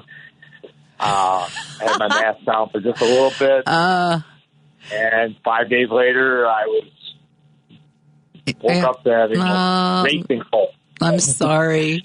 And did you no, let? I was fine because I, I was old enough to get the uh, it, and my doctor put me right on it. And all I had was minor cold symptoms, but we were fully vaccinated. Yeah, you know, and yeah. up to date. So the that helped. text that I got was for somebody from somebody who was just vaxxed a couple weeks before, so presumably she will be okay. But let me just ask you, just this, and I don't know you, so you can truly confess: was your first thought for the aunt, or was your first thought, "Oh, geez, I hope I don't get this again"? No, it was for the aunt because Ah. we because we had had it. Why can't I be you? I want to be you, Joe. I want to be a good No, person. uh, I do. I don't want to be like, oh boy, um, this is going to really screw me up if I can't. You're a good person. No, I'm a, This was the aunt when I was five, four years old. Would take me out for a hot fudge sundae at, a, at a restaurant where they served them in the glass bowls with the. Oh. Oh. Does she Oh. listen? Can we can we give her a get well wish? It'll be in the podcast. Can can I give her name? Um, wish her. I'm not sure if she does, but she's she uh, probably doesn't. She doesn't listen to radio. So. Oh, okay. Well, tell her from me that I think that an aunt who takes you out for ice cream deserves to have only the mildest and, and most fleetly, the fleetest case of COVID, if at all, and that I hope she feels uh-huh. completely mended in 48 hours. And that is my hope thank and prayer for her. And thank you so much for calling and being a better person. And, and that's why I do this work, because you're going to make me a better person, dragging me, kicking and screaming into fine human beinghood. Thanks, Joe. Bye bye. It is just a minute before four o'clock. A reminder to you that another better person, Patty Vasquez, is going to be in She's tearing her way for, uh, herself away from what could have easily been a long Christmas vacation. She is the ruler of her own domain. She could have just said, you know what? I, I want to take this time just off. She deserves it. She works hard enough, but she's going to come in here and entertain you. And maybe you are driving back from that long holiday weekend and you're picking us up on a um, internet device or your satellite device. And so you'll have Patty to help you usher you, drive you home just about an hour from now coming up, coming up, a little report card on the mayor from someone who is in a great position to know, Alderman Scott Waguespack of the 32nd. Joan Esposito, live, local, and progressive. Filling in today for Joan, radio personality and author, Turi Ryder. Yes, I am in for Joan. I'm kind of the token middle of the road Democrat, actually, if you want to know the truth. I'm, I'm, I'm here for the balance of it. I'm here so they can say, okay, well, most of the hosts here are, are truly progressive, and, and then we've got Ryder sometimes. Just an old fashioned Democrat. So I am very grateful to be joined by he may not appreciate being known as an old fashioned Democrat. I don't know. I'll have to ask him. Alderman Waguespack of the 32nd. Welcome to WCPT. Thank you for joining us. Hi, Turi. Happy, uh, oh, well, holidays to yeah, you. There we you don't go. have a Happy New Year yet, but no, we're close. no. Okay. So it's good. So this is a good time to look back over uh, the guy that I did not vote for, and his track record. Uh, I, there's so many reasons I did not support this this mayor, but I was willing, willing, willing to give our mayor Brandon Johnson a chance to show me what he could do, and what I've seen him do does not inspire me with confidence for the the, the next little while. Um, I mean, seriously, the, the alderman seems the alderman, the mayor seems to be playing like hot potato with the schools, the migrants, the, you know, no, now, now we're going to put them over here. No, now we're going to put them over here. Whoops, sorry. Did I say we could put them over there? I was wrong. Okay, we'll put them. What is going on? And, um, what else? Can I, can you think of anything he's doing right at all at the moment? well, there has been a lot of back and forth, um, I think, on a lot of issues that he campaigned on that turned out differently. Like, um, you know, for instance, the uh, spot shotter contract early on. I don't know if you recall that, where he didn't realize he had signed a contract that allowed spot shotter to come back in. Uh, um, yes. That was early on, like uh, in the first week or two. I could have, if he had asked me, I could have told him I moved back home to Chicago from Oakland and we were the test market for the shot spotter or whatever.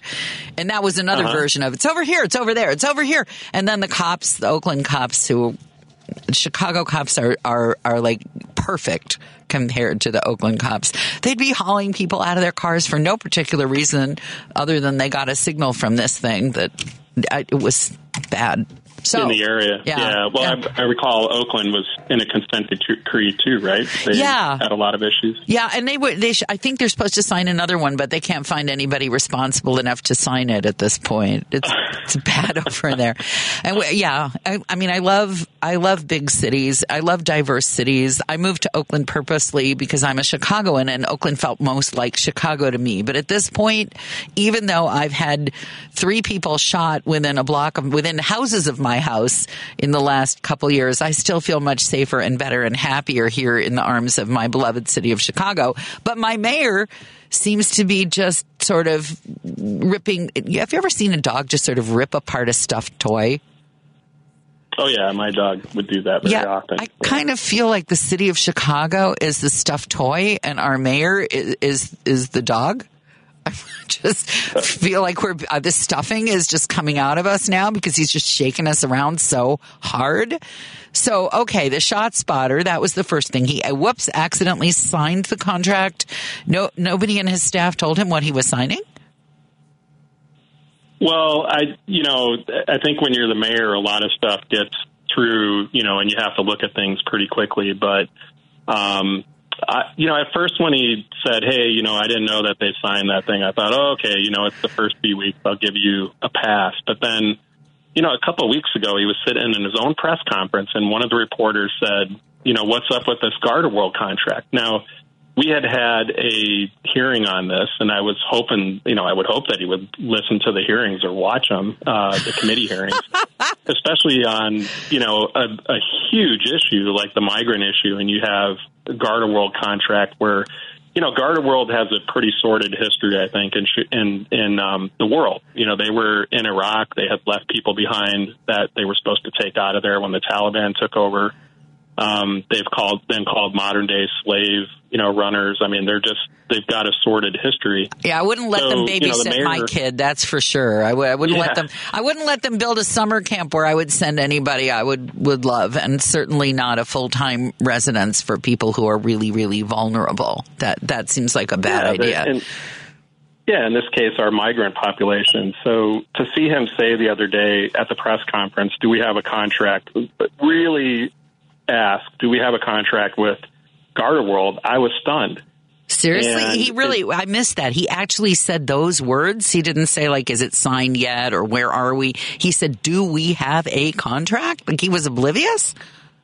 Yeah, oblivious to Oh, it. and he Lord. looked over to his his uh, PR person, and they said, "Well, we have it. You know, the state has it." And I mean, just the uh, yeah. I when I saw that, I thought, "Who's really running things? What in the heck is going on on the fifth floor?"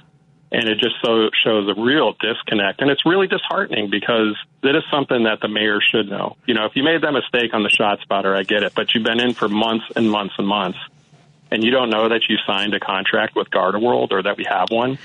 Um, you know, and just the the issue with Brighton Park too, with the migrant camp, and not knowing that there were environmental issues there on a site that he and several activists, including the all you know the alderman in that area, had fought against in the previous administration. So it, just there's something really off about this and, and very disheartening. Well, I, I was, I, I will disclose now, I was a Sophia King supporter. I, I really thought she was sensible and uh, had the best interest. And, and I thought she was really smart and experienced. And I just, I think that Johnson just shows if you throw enough money at somebody in Chicago, you can really make headway, uh, especially if you have an organization of people who are willing to knock on doors. There are a whole lot of people who knocked on doors in my neighborhood that I'm, I'm not baking cookies for this holiday. I'll tell you that. So my, my big disconnect with the mayor at the moment is this whole idea that the public enrollment high schools of Chicago uh, are are uh, some kind of a a black mark on the diversity scale.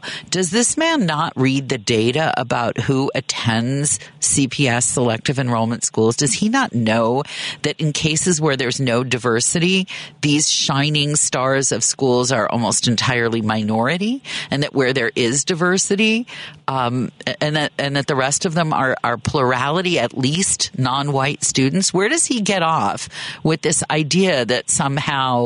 Um, I mean, the people who will stick it to if he takes away money from the selective enrollment schools are the least served and most deserving kids in the whole city of Chicago. Yeah, I think there was another huge disconnect there. I mean, obviously that's um, he campaigned on education issues too, and you know when you look at um, the the comments that came out of well, it's not even the comments; it's a resolution that came out of his appointed school board.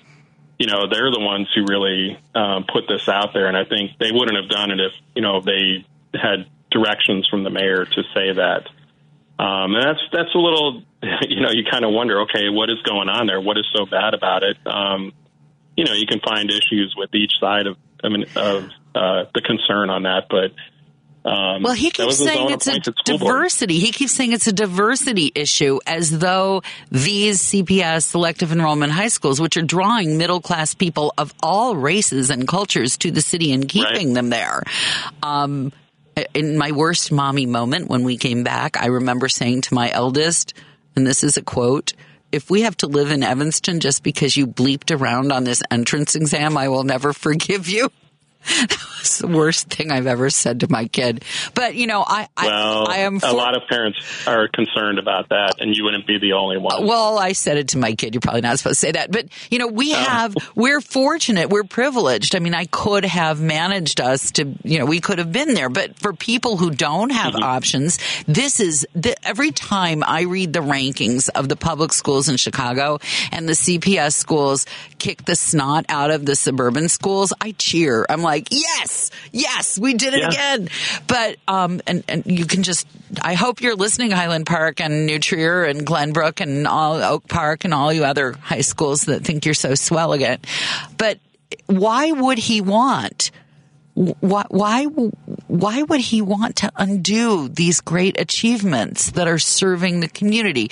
And the same thing w- would you're speaking about the migrants. He's gotten such a lot of support for his views on welcoming people and connecting them to services. And to his credit, I guess, making an effort to um, punish the buses that are just showing up and, and disgorging people in the middle of the night with no warning to the city. I guess I could give him a point for that. But why undo that by the carelessness of not properly vetting a group that would be building um, refugee facilities? Why, why undo the good that he could be doing through this kind of carelessness? Well, I think carelessness is kind of the the issue here. It's a it's a lack of leadership or ability to lead, and it does. It's not just him. You know, if you surround yourself with people who've never um, led before, you know, at um, at different levels, like say municipal government. Um, you know, and I've got colleagues who've been saying this that they're very disappointed with the way things are being operated on the fifth floor and even in the city council. You know, there's there's a, a complete distrust, I think, of what they're doing. Um, you have their own colleagues on the council floor yelling that you know the mayor and the people he's brought on have little to no experience. Um, you know, Jeanette Taylor's that particular person I'm thinking of. She's been on the council floor and on other media outlets saying why are you know how these people got in and how they're running things is just wrong right now. And um, I think people expected a lot more, and they've really been let down on a lot of different issues. Well, these people that he has brought in, are they simply folks who worked hard to elect him? How, what are his, from, from where you sit, what seem to be the criteria for finding yourself in the mayor's inner circle right now? Um, I'm not really sure because you know we had a lot of good people in different positions. You know, and um, look, I know Lori Lightfoot would could be abrasive sometimes with people, but she had a great finance team. For instance, um, she had a comptroller, a budget director, and a finance uh, chief who were excellent, and they worked very well together, um, both in public and with the council. They were very open, very transparent. They said, "Here, here are all the things that were in our situation right now, and here's where we'd like to go." And they put it out there very openly and transparently. And we're not seeing that with this administration.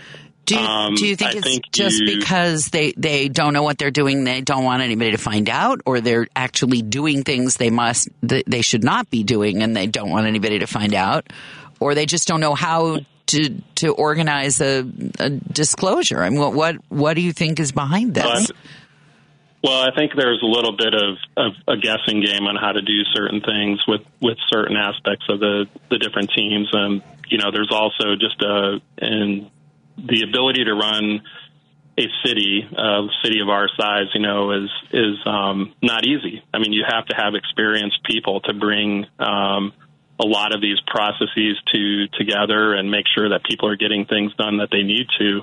And when you bring in people with they're just activists or organizers, whatever that might be, um, they just don't have that that ability to uh, govern in the same way the municipality needs it done. What sort of institutional? No what? Yeah, well, and and well, well intentioned. A lot of them, I'm sure. But w- what kind of institutional memory typically exists between administrations and? Is there any hope of, of salvaging? I mean, I, I know that you were reconstructing after uh, Alderman Burke left in disgrace, um, but what what's there to build on? What kind of veteran administrators are there where conceivably the mayor's people could go down the hall and say, you know, we're really struggling here. Can you help us? Well, for instance, you know, if you look at the HR department, human resources, they do a lot of the hiring. And right now, they, you know, over the last six or eight months, they've been missing the top three people there. Uh, that collectively was, you know, could be 50 years worth of experience. Um, and to bring, you know, people in that don't have the experience or not not to fill those positions really puts you in a in a serious um, deficit when you're trying to hire professionals for commissioners, deputy commissioners, positions like that. Um, and you start out, you know, on the back foot. Um, you're going to be in pretty serious trouble. When you, I think, when you look at um, the police department, you have a superintendent. He definitely has the experience. I'm not worried about him. When you look at the fire department, you know, you don't have to worry too much there uh, about anything because you have people with experience that have come up through the system. I think when you get into some of these other departments where you know the the people running the migrant situation right now, um, little to no experience, and obviously based on what happened at Brighton Park, what happened on the west side with you know trying to shove um, migrants into the park district there, and then backing off of it, you, you see a very uh, huge deficit of experience that is really causing a lot of disruption among um, citizens in the city, but also for the migrants as well. Yeah, I would imagine that's so, especially now with, you know, they don't even get dropped off in the, in the usual place anymore. We were talking about this on the air a, little bit ago about the, the mayors of the suburban mm-hmm. communities who are just kind of like, yeah, we called Metra and got a car and stuck them on the car and sent them to yeah. Chicago. I'm like, oh, thanks a lot. We really, that, that, we, I'm not going backwards. I'm only going forwards. Let's say you have a magic wand um, I'm going to give you a moment to, to think on this because I have some business to do, but I would love to know because I love to have some idea of a positive path forward. Um, so your advice for us in a moment, if you could stick around, we'll, we'll ask you for that. That's Alderman Waguespack of the 32nd, and we'll speak more with him in a moment on a report card on how the mayor is doing so far. Neither he nor I are giving him an A or even a B at this point. WCPT, it's Joan Esposito's show. Because facts matter. You are listening to WCPT 820. Joan Esposito. Live, local, and progressive. Filling in today for Joan, radio personality and author, Turi Ryder. It is, and I am 424 Turi Ryder in for Joan, and we are joined by Alderman Scott Waguespack of the 32nd Ward. Neither of us seem to be particularly enamored of the job that our current mayor is doing. Alderman, I, I want to ask you about your path forward thought, but this text just came in and it occurred to me I hadn't even asked you how you think um, Mayor Johnson is doing uh, concerning crime, particularly the gangs of very young carjackers and um, well, you know the whole profile here of, of what's what's happening in the neighborhoods. How, how is he doing there, and what could he be doing better or differently? How long does your show go for? you can come back. You can come back. Yeah, yeah. Uh, You're gonna yeah. have to tell Joan you need to sub again a few times. She w- she uh, will let me. She's gone all next week. We might just have you back. Well, what do you think? I mean, what do you think? Well, I think um, you know. Look, first of all, going to the let, let's you know focus for a second on the positive way to go about the migrant issue, um, and I can you know kind of knock it out a little bit of what.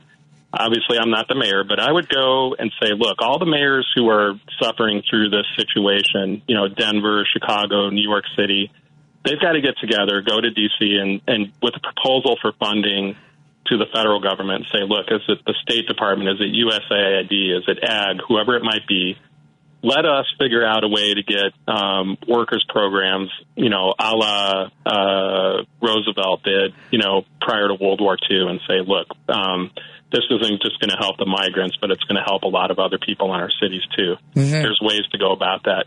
But what we tried to do at the beginning of this process, and I think it was it started in the last administration. They said, give us locations that you know we can turn into shelters. But what we were looking at was with an eye to turn them into permanent housing after the fact. And you know, I was out there pretty adamantly opposed to this Garda World contract because I didn't want. I've worked in refugee camps I've been to refugee camps in Africa. I've worked in them in the Balkans. I kind of knew, like, look, this refugee camps are not something we want set up in Chicago, especially these winterized ones. And I basically said we should be looking at buildings that we can later turn into permanent affordable housing. And instead of blowing money on these other contracts, which obviously this mayor has been doing with Brighton Park, you know, and, and losing millions of dollars there, um, we should be investing into more permanent housing. Now, Wait, hold up a second. I, I, thought that one of these contracts we hadn't spent money on it yet, and so they bid even knowing that it could be turned down, and then they will not be getting the money. That's not Brighton Park. That's the other one. The other one, I think. But okay. but overall, I mean, we're just we're hemorrhaging tens of millions of dollars a monthly, and I think that's that's where there's no direction, no plan. You know, I, I send emails and I can't even get answers for emails that I send in about other issues related to the migrant issue. So there's just no leadership there. But that a lot of these things can be solved with a, a plan that I think, um, you know, the alderman needs to get behind, the mayor needs to get behind. But that's I don't know if it's going to happen. Here. I don't. It doesn't seem like there's. I mean, we've had people on the show. We had a, a doctor who had a team of uh, medical residents come out and um, serve the communities who are staying in these police stations with just some basic medical care. And I asked her, mm-hmm. "What what are you going with? And is there a medical van where you can do exams?" She goes, "Are you kidding me? The city has provided none of that. We we use our own cars. I mean, these are the kinds right. of things where you got people willing to do the work, you got people willing to volunteer and do the work, and there's just no organization, none. So yeah, and until until this past couple weeks, the, the police officers were in large part um, housing them in their own place of, of work. Yeah, it was awful. Which was really horrible for the officers. Awful. I mean, I was in a lot of our stations and you know trying to help out, talk through things, bring you know food in, uh, talk to officers, and it just it was really burdensome for them as well. Which of course leads to morale issue yeah. if um, you know, you're talking about the crime issue as well. Uh, that, you know, I don't think there's comprehension uh, from early on of what the situation is there. It's really amazing. You sort of wonder that does he has he talked to these people? He he seems to be, and and you also see this in in the the how would you call this? The the banning of the public from the city council? He he just seems to feel like somehow oh, that was outrageous. He seems to feel somehow that if he can wall himself off him and his core advisors from the public and put his fingers in the ears and hum that somehow everything's going to just go fine. And i felt terrible for for the we live in uptown. And as if the cops don't have enough to do there now now they're doing their level best to host these people. It's not their job. It's not they're not set up for it. And yet they really do try hard. They really did live that serve and protect that's on all of the cars. They they did for these people because they're human beings. So I I yeah, it, I'm sort of You'd think that I'd have some words, wouldn't you? Uh, but I don't. So I don't have any I can say on the air anyway. So what about the crime thing with the the couple minutes we have left here? What what should we be sure. doing? Yeah. Well, I was just going to say I was in the 14th district, uh, you know, right before Christmas, and I just want to say they did an incredible job doing a Christmas for all the about 150 kids in the shelter at uh, Western. So I wanted to give kudos to them. Good for you. But for uh, to the officers, yeah, yeah, it was fantastic. Um, but I think you know I've had discussion that one discussion with the mayor in the summer, and I said, look, the number one issue is public safety. If people don't feel safe, if they're not safe, the number of car thefts is astronomical. It's the highest it's been ever. Um, in the tens of thousands, and that's just short of a carjacking or more serious violent crimes. And um, you know, to basically say, first of all, at the beginning of the summer, well, you know, just look the other way. These are just kids, you know. Uh, oh, that was outrageous. I can't remember what the phrase that, was. Yeah, they're just, But- tr- yeah, something about, yeah, We- they're just kids. Like, there are kids who misbehave, and then there are kids who beat the living daylights and stuffing out of people and, and do worse. And those are, it's not like they Yeah. don't know. It's not like they don't know any better. They, they know better. So, yeah. Right. So he dismissed And- this bad behavior. And then did anyone, like, get in, in the mayor's face and say, you, you just can't do that? I don't think so. I don't think anybody ever told him no, you can't do that, and that's part of the problem. I think he has too many people saying yes um, on the migrant issue, on the crime issue, on this education issue, and and goes down the line where you have to have people in there saying no, mayor, um, or whoever the leader is, no, you can't do this. I mean, I have it on my own staff where people say, you know, let's look at it differently. Um, you know, let's try to balance this out somehow. I think his, uh, you know, his perception is um, one that comes from a guy who served as a county commissioner, so he had maybe a little bit of touch of what happens with the judges and what happens with the state state's attorney. But I find that our officers are really now kind of working on a on a three legged stool. They're the only uh, leg holding up the system right now, and that's really disturbing. It's disturbing in all kinds of ways. I, I, yeah. I mean, the cars are unsafe. The CTA is unsafe. It's, uh, it's problematic to put it, to put it mildly. Yeah, but I think accountability needs to come from the top, and and you have to have a mayor who says, "Look, um, if it is a, a youth that's doing it, there are ways to hold that uh, that young person accountable." You know, we have our own 30 second ward program where we go to court, we bring people in, we get um, several hours of community service that we do, and we try to work with these kids or human, adults in some cases and say, this is not the thing to be doing to our community or anybody's community. There are ways to go about it. I just haven't seen any plan for it, and you can't ignore this problem. It is growing and growing. The violence is becoming, um, it's increasing because no one is saying, no, you can't do that. And our officers are working, changing their tactics, changing the strategies, trying to, to work things out the right way. But if they don't have a state's attorney that's willing to prosecute or judges that are willing to hold people accountable along with the mayor, you have a broken system. Well, thank God for the restorative justice people. They're they're in there trying, and we've talked to them. And you know, once mm-hmm. once these kids actually get charged and and come in, then there's an opportunity to intervene. Well, I'm sure we're going to continue this conversation at some future point because, as you pointed out, we how many hours do we have?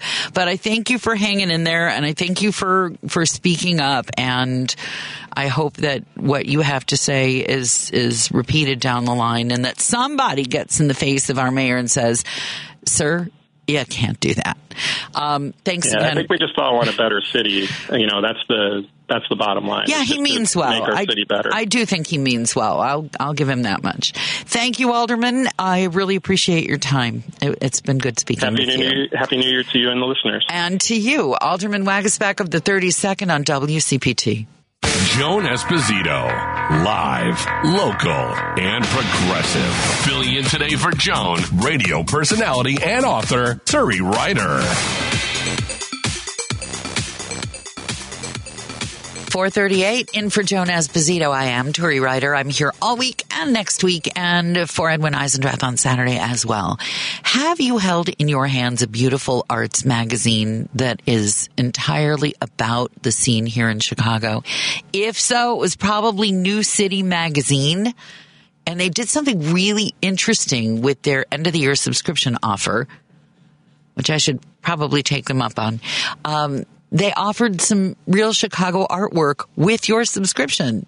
It's a novel approach. I, I would love to introduce you now to the president, uh, Brian Hieggelke. Welcome to WCPT. And thank you for putting together something that Chicago has not had really since Chicago Magazine came apart at the seams.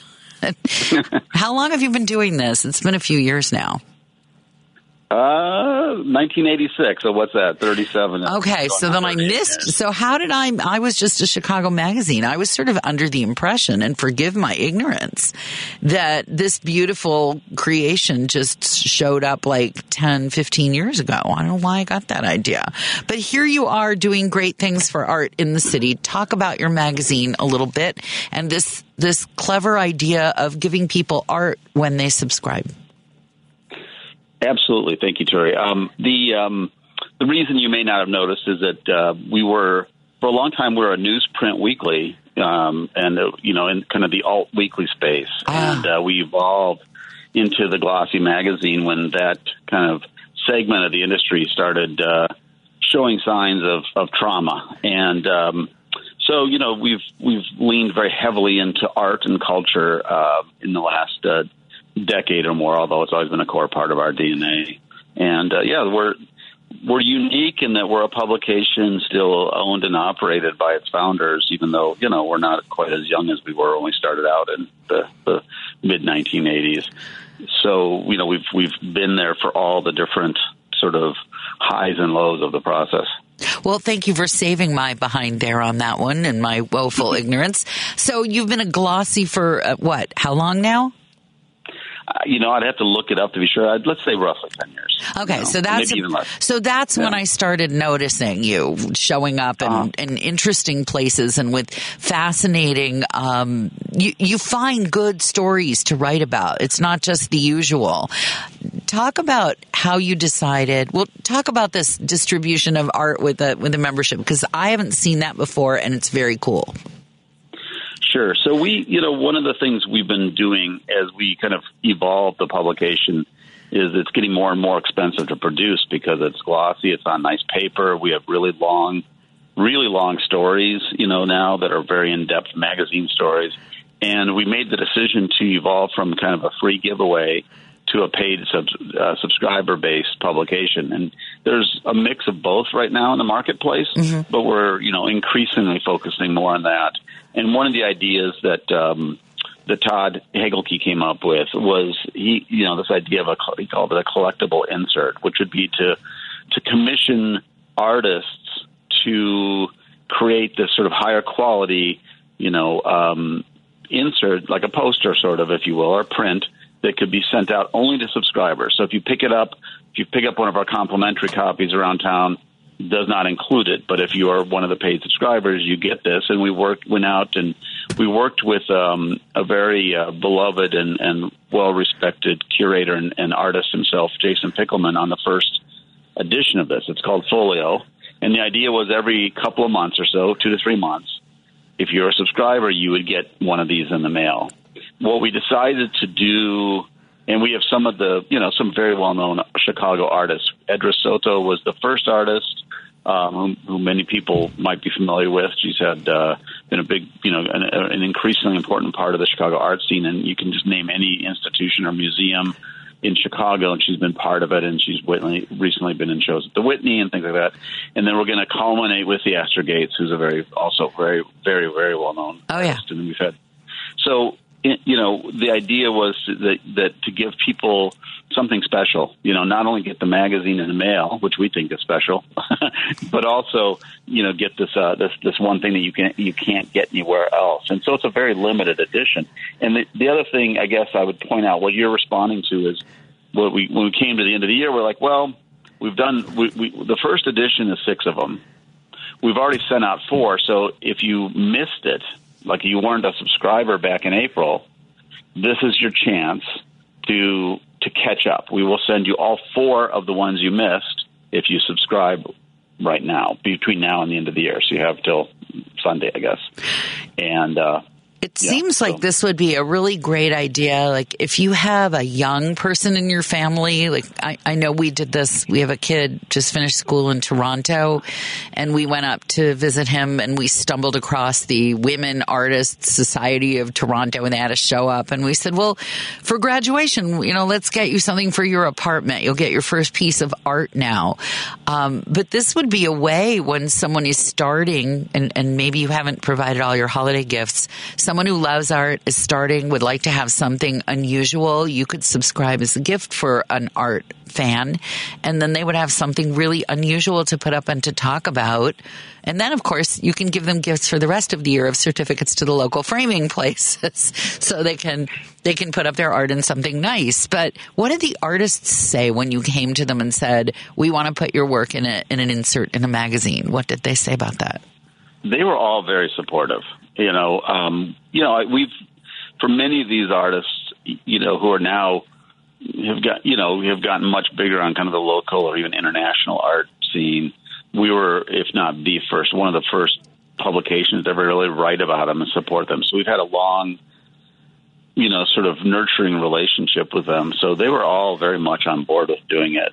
And as I said, the first curator, uh, Jason Pickleman, was somebody who was extremely well respected and beloved in the community as well. So I think the combination of the publication and having Jason involved just, you know, made it, that was the easy part you know, in in, in many ways. So, it, it, you know, it, it, it's it's nice to, to have it go that well. You never know.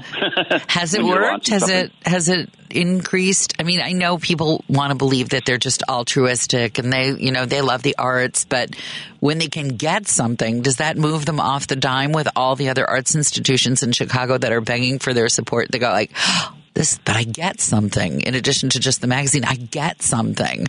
Is is this the equivalent of the public radio coffee mug or tote bag, that, or is it even better and people going nuts over it?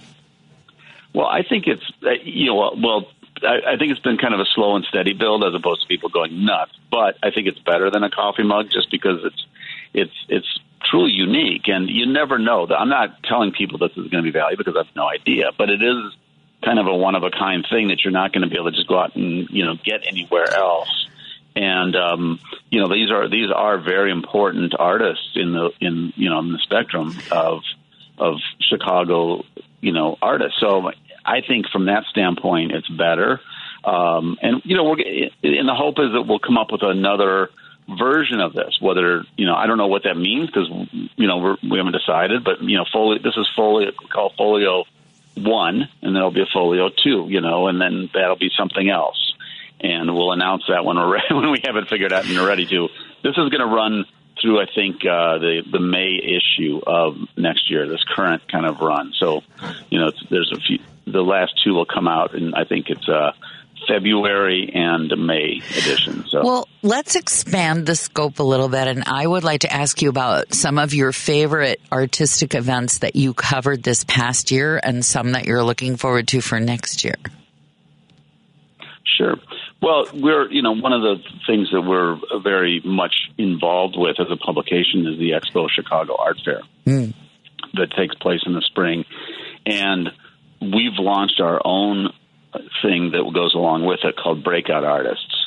And what breakout artists is is a pro, we go through a process and we work with curate our, our critics, we work with curators, collectors, and we fi- try to find the ten emerging artists that are most interesting in Chicago at this moment in time. So then everybody and, else hates you, but ten people are happy in the art scene. You've, well, you've made their days. Up and yeah, but it's up and comers. It's not established, right? So okay.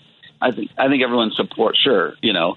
And, I'm and giving you a little bit of a hard time. I'm just giving you a little. And everybody, this is not league, little league. You do not get a participation trophy. You either are one of the yeah. ten or you're not. So okay, so you you pinpoint some people you think are really people to watch, and then what? Yeah, and then we have an exhibition as well. So we publish a mag. We do a two page spread on each of them, and then we work with them to man to uh, to produce an exhibition at the Chicago Artists Coalition that coincides with Expo Chicago. So while these, you know, collectors and curators from all over the world are in Chicago, they can come see this work. This is a way to introduce them to that world. So yeah, it is definitely, I think, a source of of, of positive envy. Let's call it that. A positive I envy. Gets, I love that. It's not a seven deadly sin anymore. It's a positive thing. Where? Well, do, because, yes. Yeah. I'm sorry. Go ahead. No, I didn't say because I think most artists in that sort of in that at that stage of their career, they're very supportive of each other, and they understand. true. That's know. true. And and they also know that there's next year for them, right? Yes. So that it's yeah. Yes, So that's true. you know, so- Like nominated so many times and then you win and then you can cry behind the microphone while they hand you your trophy. I totally get that. That makes perfect sense.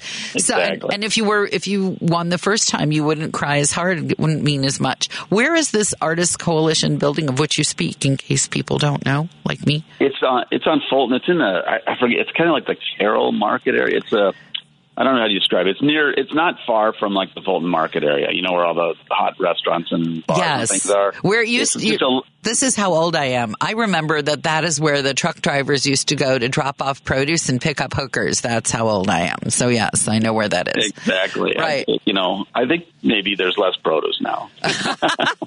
Good, good to know. And the hookers probably look a little better too. I'm sorry, sex workers. This is the progressive talk station. Uh, yes. So that that was a thing you were really delighted with last year. How about um, do you, what are some of the other arts that you cover in depth? I think. Do you also cover? I want to say the publishing industry. It seems to me pre- pretty pretty well. The yeah, we're we're very involved. Yeah, that's uh, that's that would be the other the other big one for us is uh, Printers Row Lit Fest, and we do a, a big um, issue every year where we sort of recognize fifty either artists and poets and novel. You know, I mean, not This was artists, kind of sneaky of me because my publisher made the Lit 50 this year, so I I'm a I'm a tortoise book author, so I, I get to I get to applaud your Lit 50. Yes, yes. Yes. Well, they're an important, you know, player in the Chicago realm for sure. You know, they, they're very high quality um, curation of what they publish. They don't just publish anything and everything. And so it's uh, Jerry Brennan, right? Yes, that's right. That's my that's my publisher. Um, Yeah. It's a story how I found him, but I I should tell you that story someday. You'd appreciate it. Um, but but you do a lot for literature in Chicago, which has a huge. I mean, I I didn't even realize coming out of COVID what a big scene is here for spoken word, for printed word. Um, do you want to talk a little bit about that scene here in Chicago and how you are um, promoting it? Sure, yeah, absolutely. It's been um, it's been really amazing for us to watch it because we launched the Lit 50, which is our biggest literary issue of the year, um, in the early 90s, and we did that in part because we felt like we knew there were a handful of writers, and they're all kind of working in isolation, and they didn't know each other, and no one knew them, you know, except for a few famous ones like, say, like Scott Turow or somebody. And so we started this list, and what's been fascinating is now there is a thriving community of that goes, you know, all across the spectrum from you know really terrific novelists who you know we who are doing you know a few and I you know if I have any friends listening that I forget I'm just going to give you a few highlights. Rebecca Makkai who, who wrote one of the big best-selling novels of the year. Yes, she did. Uh, John, Jonathan Eig who did whose biography of Muhammad Ali is you know one of the most important books of the year across the board. Um, and then you have poets like um, uh, Avery, who is now the first poet um, uh, laureate of Chicago, and um, and um, and um, you know, and so, and so and then you have the so you have the you have this you have the performance poetry, and you have the poetry magazine, which is you know the gold standard of poetry publishing in the world, and is the probably the biggest poetry foundation. So Chicago's literary world is now so big and so vast and so important that um, it's it's really kind of spectacular. But I have to say one thing, which is that each of the art forms we cover has really exploded. You know, the Chicago is in the 37 years we've been doing this. Chicago, not that it was terrible then, but it's amazing how deep and rich and vast the Chicago art world, arts world is now across art and you know literature and music and theater, of course, and uh, you know dance and all these different art forms and, and you know the cuisine chefs. You know, everything has become so great and deep here. So it's are, really, are you mentioned theater? Um, are you following any of the the difficulties and the stresses of the theater scene now since COVID? Um, you can do art even if you can't go out, but the theaters really suffered. Are you following that? Economic component and the loss of the theaters here in Chicago. We've sustained several. Yes, definitely. I think you know there's a we're in this uh, for whatever reason, theater was the art form that seems to be bearing the biggest brunt of coming out of COVID. And um, we're in this, and it was it, it's such a pride and joy for Chicago, our theater scene. So it's really challenging to be going through this upheaval right now. But it's not unique to Chicago; it's happening everywhere in the country. New York's having the same problems. L.A. major theaters are all being challenged. I tend to think that it's transitional rather than a long term thing. I think we're, we're we're evolving things a little bit to adjust to kind of a new world and a new way. Hmm. There's there's you know, and and it might be that some of the old long term theaters will will go away, but younger new ones with you know with really exciting new voices will come up and uh, and and replace them. I don't I don't think the art form is in danger. I think the infrastructure is being challenged right now, and it's not across the board. You know, Goodman Theater had its biggest um, fall season in its history this year. Well, they You know, do they- good work. Well, let's let's talk about that. I think one of the reasons that the Goodman Theater is is so vital and thriving so well, they have reached deep into some diverse and unusual communities to feed their projects. And I'm thinking of of um, their summer theater conservatory programs and i'm thinking of the number of artists of color that they're uh, putting on stage. And i also saw the most perhaps the most non-traditional audience that i'd ever seen when they did tommy. And it was like part rosemont horizon crowd part goodman theater crowd. It was wild. I mean there were people who were dressed in, in a way that I would not normally see at the Goodman. And you dress just about any kind of way, but I hadn't seen anybody in spiky heels, a micro leopard spotted mini and, and fishnets at the Goodman. I don't think ever, but by golly, there she was uh, at the Goodman. So what is New City doing um, to bring in communities that have thriving art scenes that maybe haven't been recognized um, on the scale that you operate before? Well, I think you know what we do is we write about it, right? We cover it. We look for the new, the emerging scenes. Like there's a, um, uh, you know, there's a, a new theater company, new to Chicago, a couple years old, called Refracted, and we, you know, kind of put them, elevated them on our radar. For example, um, there's Definition Theater down in Hyde Park that's really doing some amazing, exciting work, or Congo Square.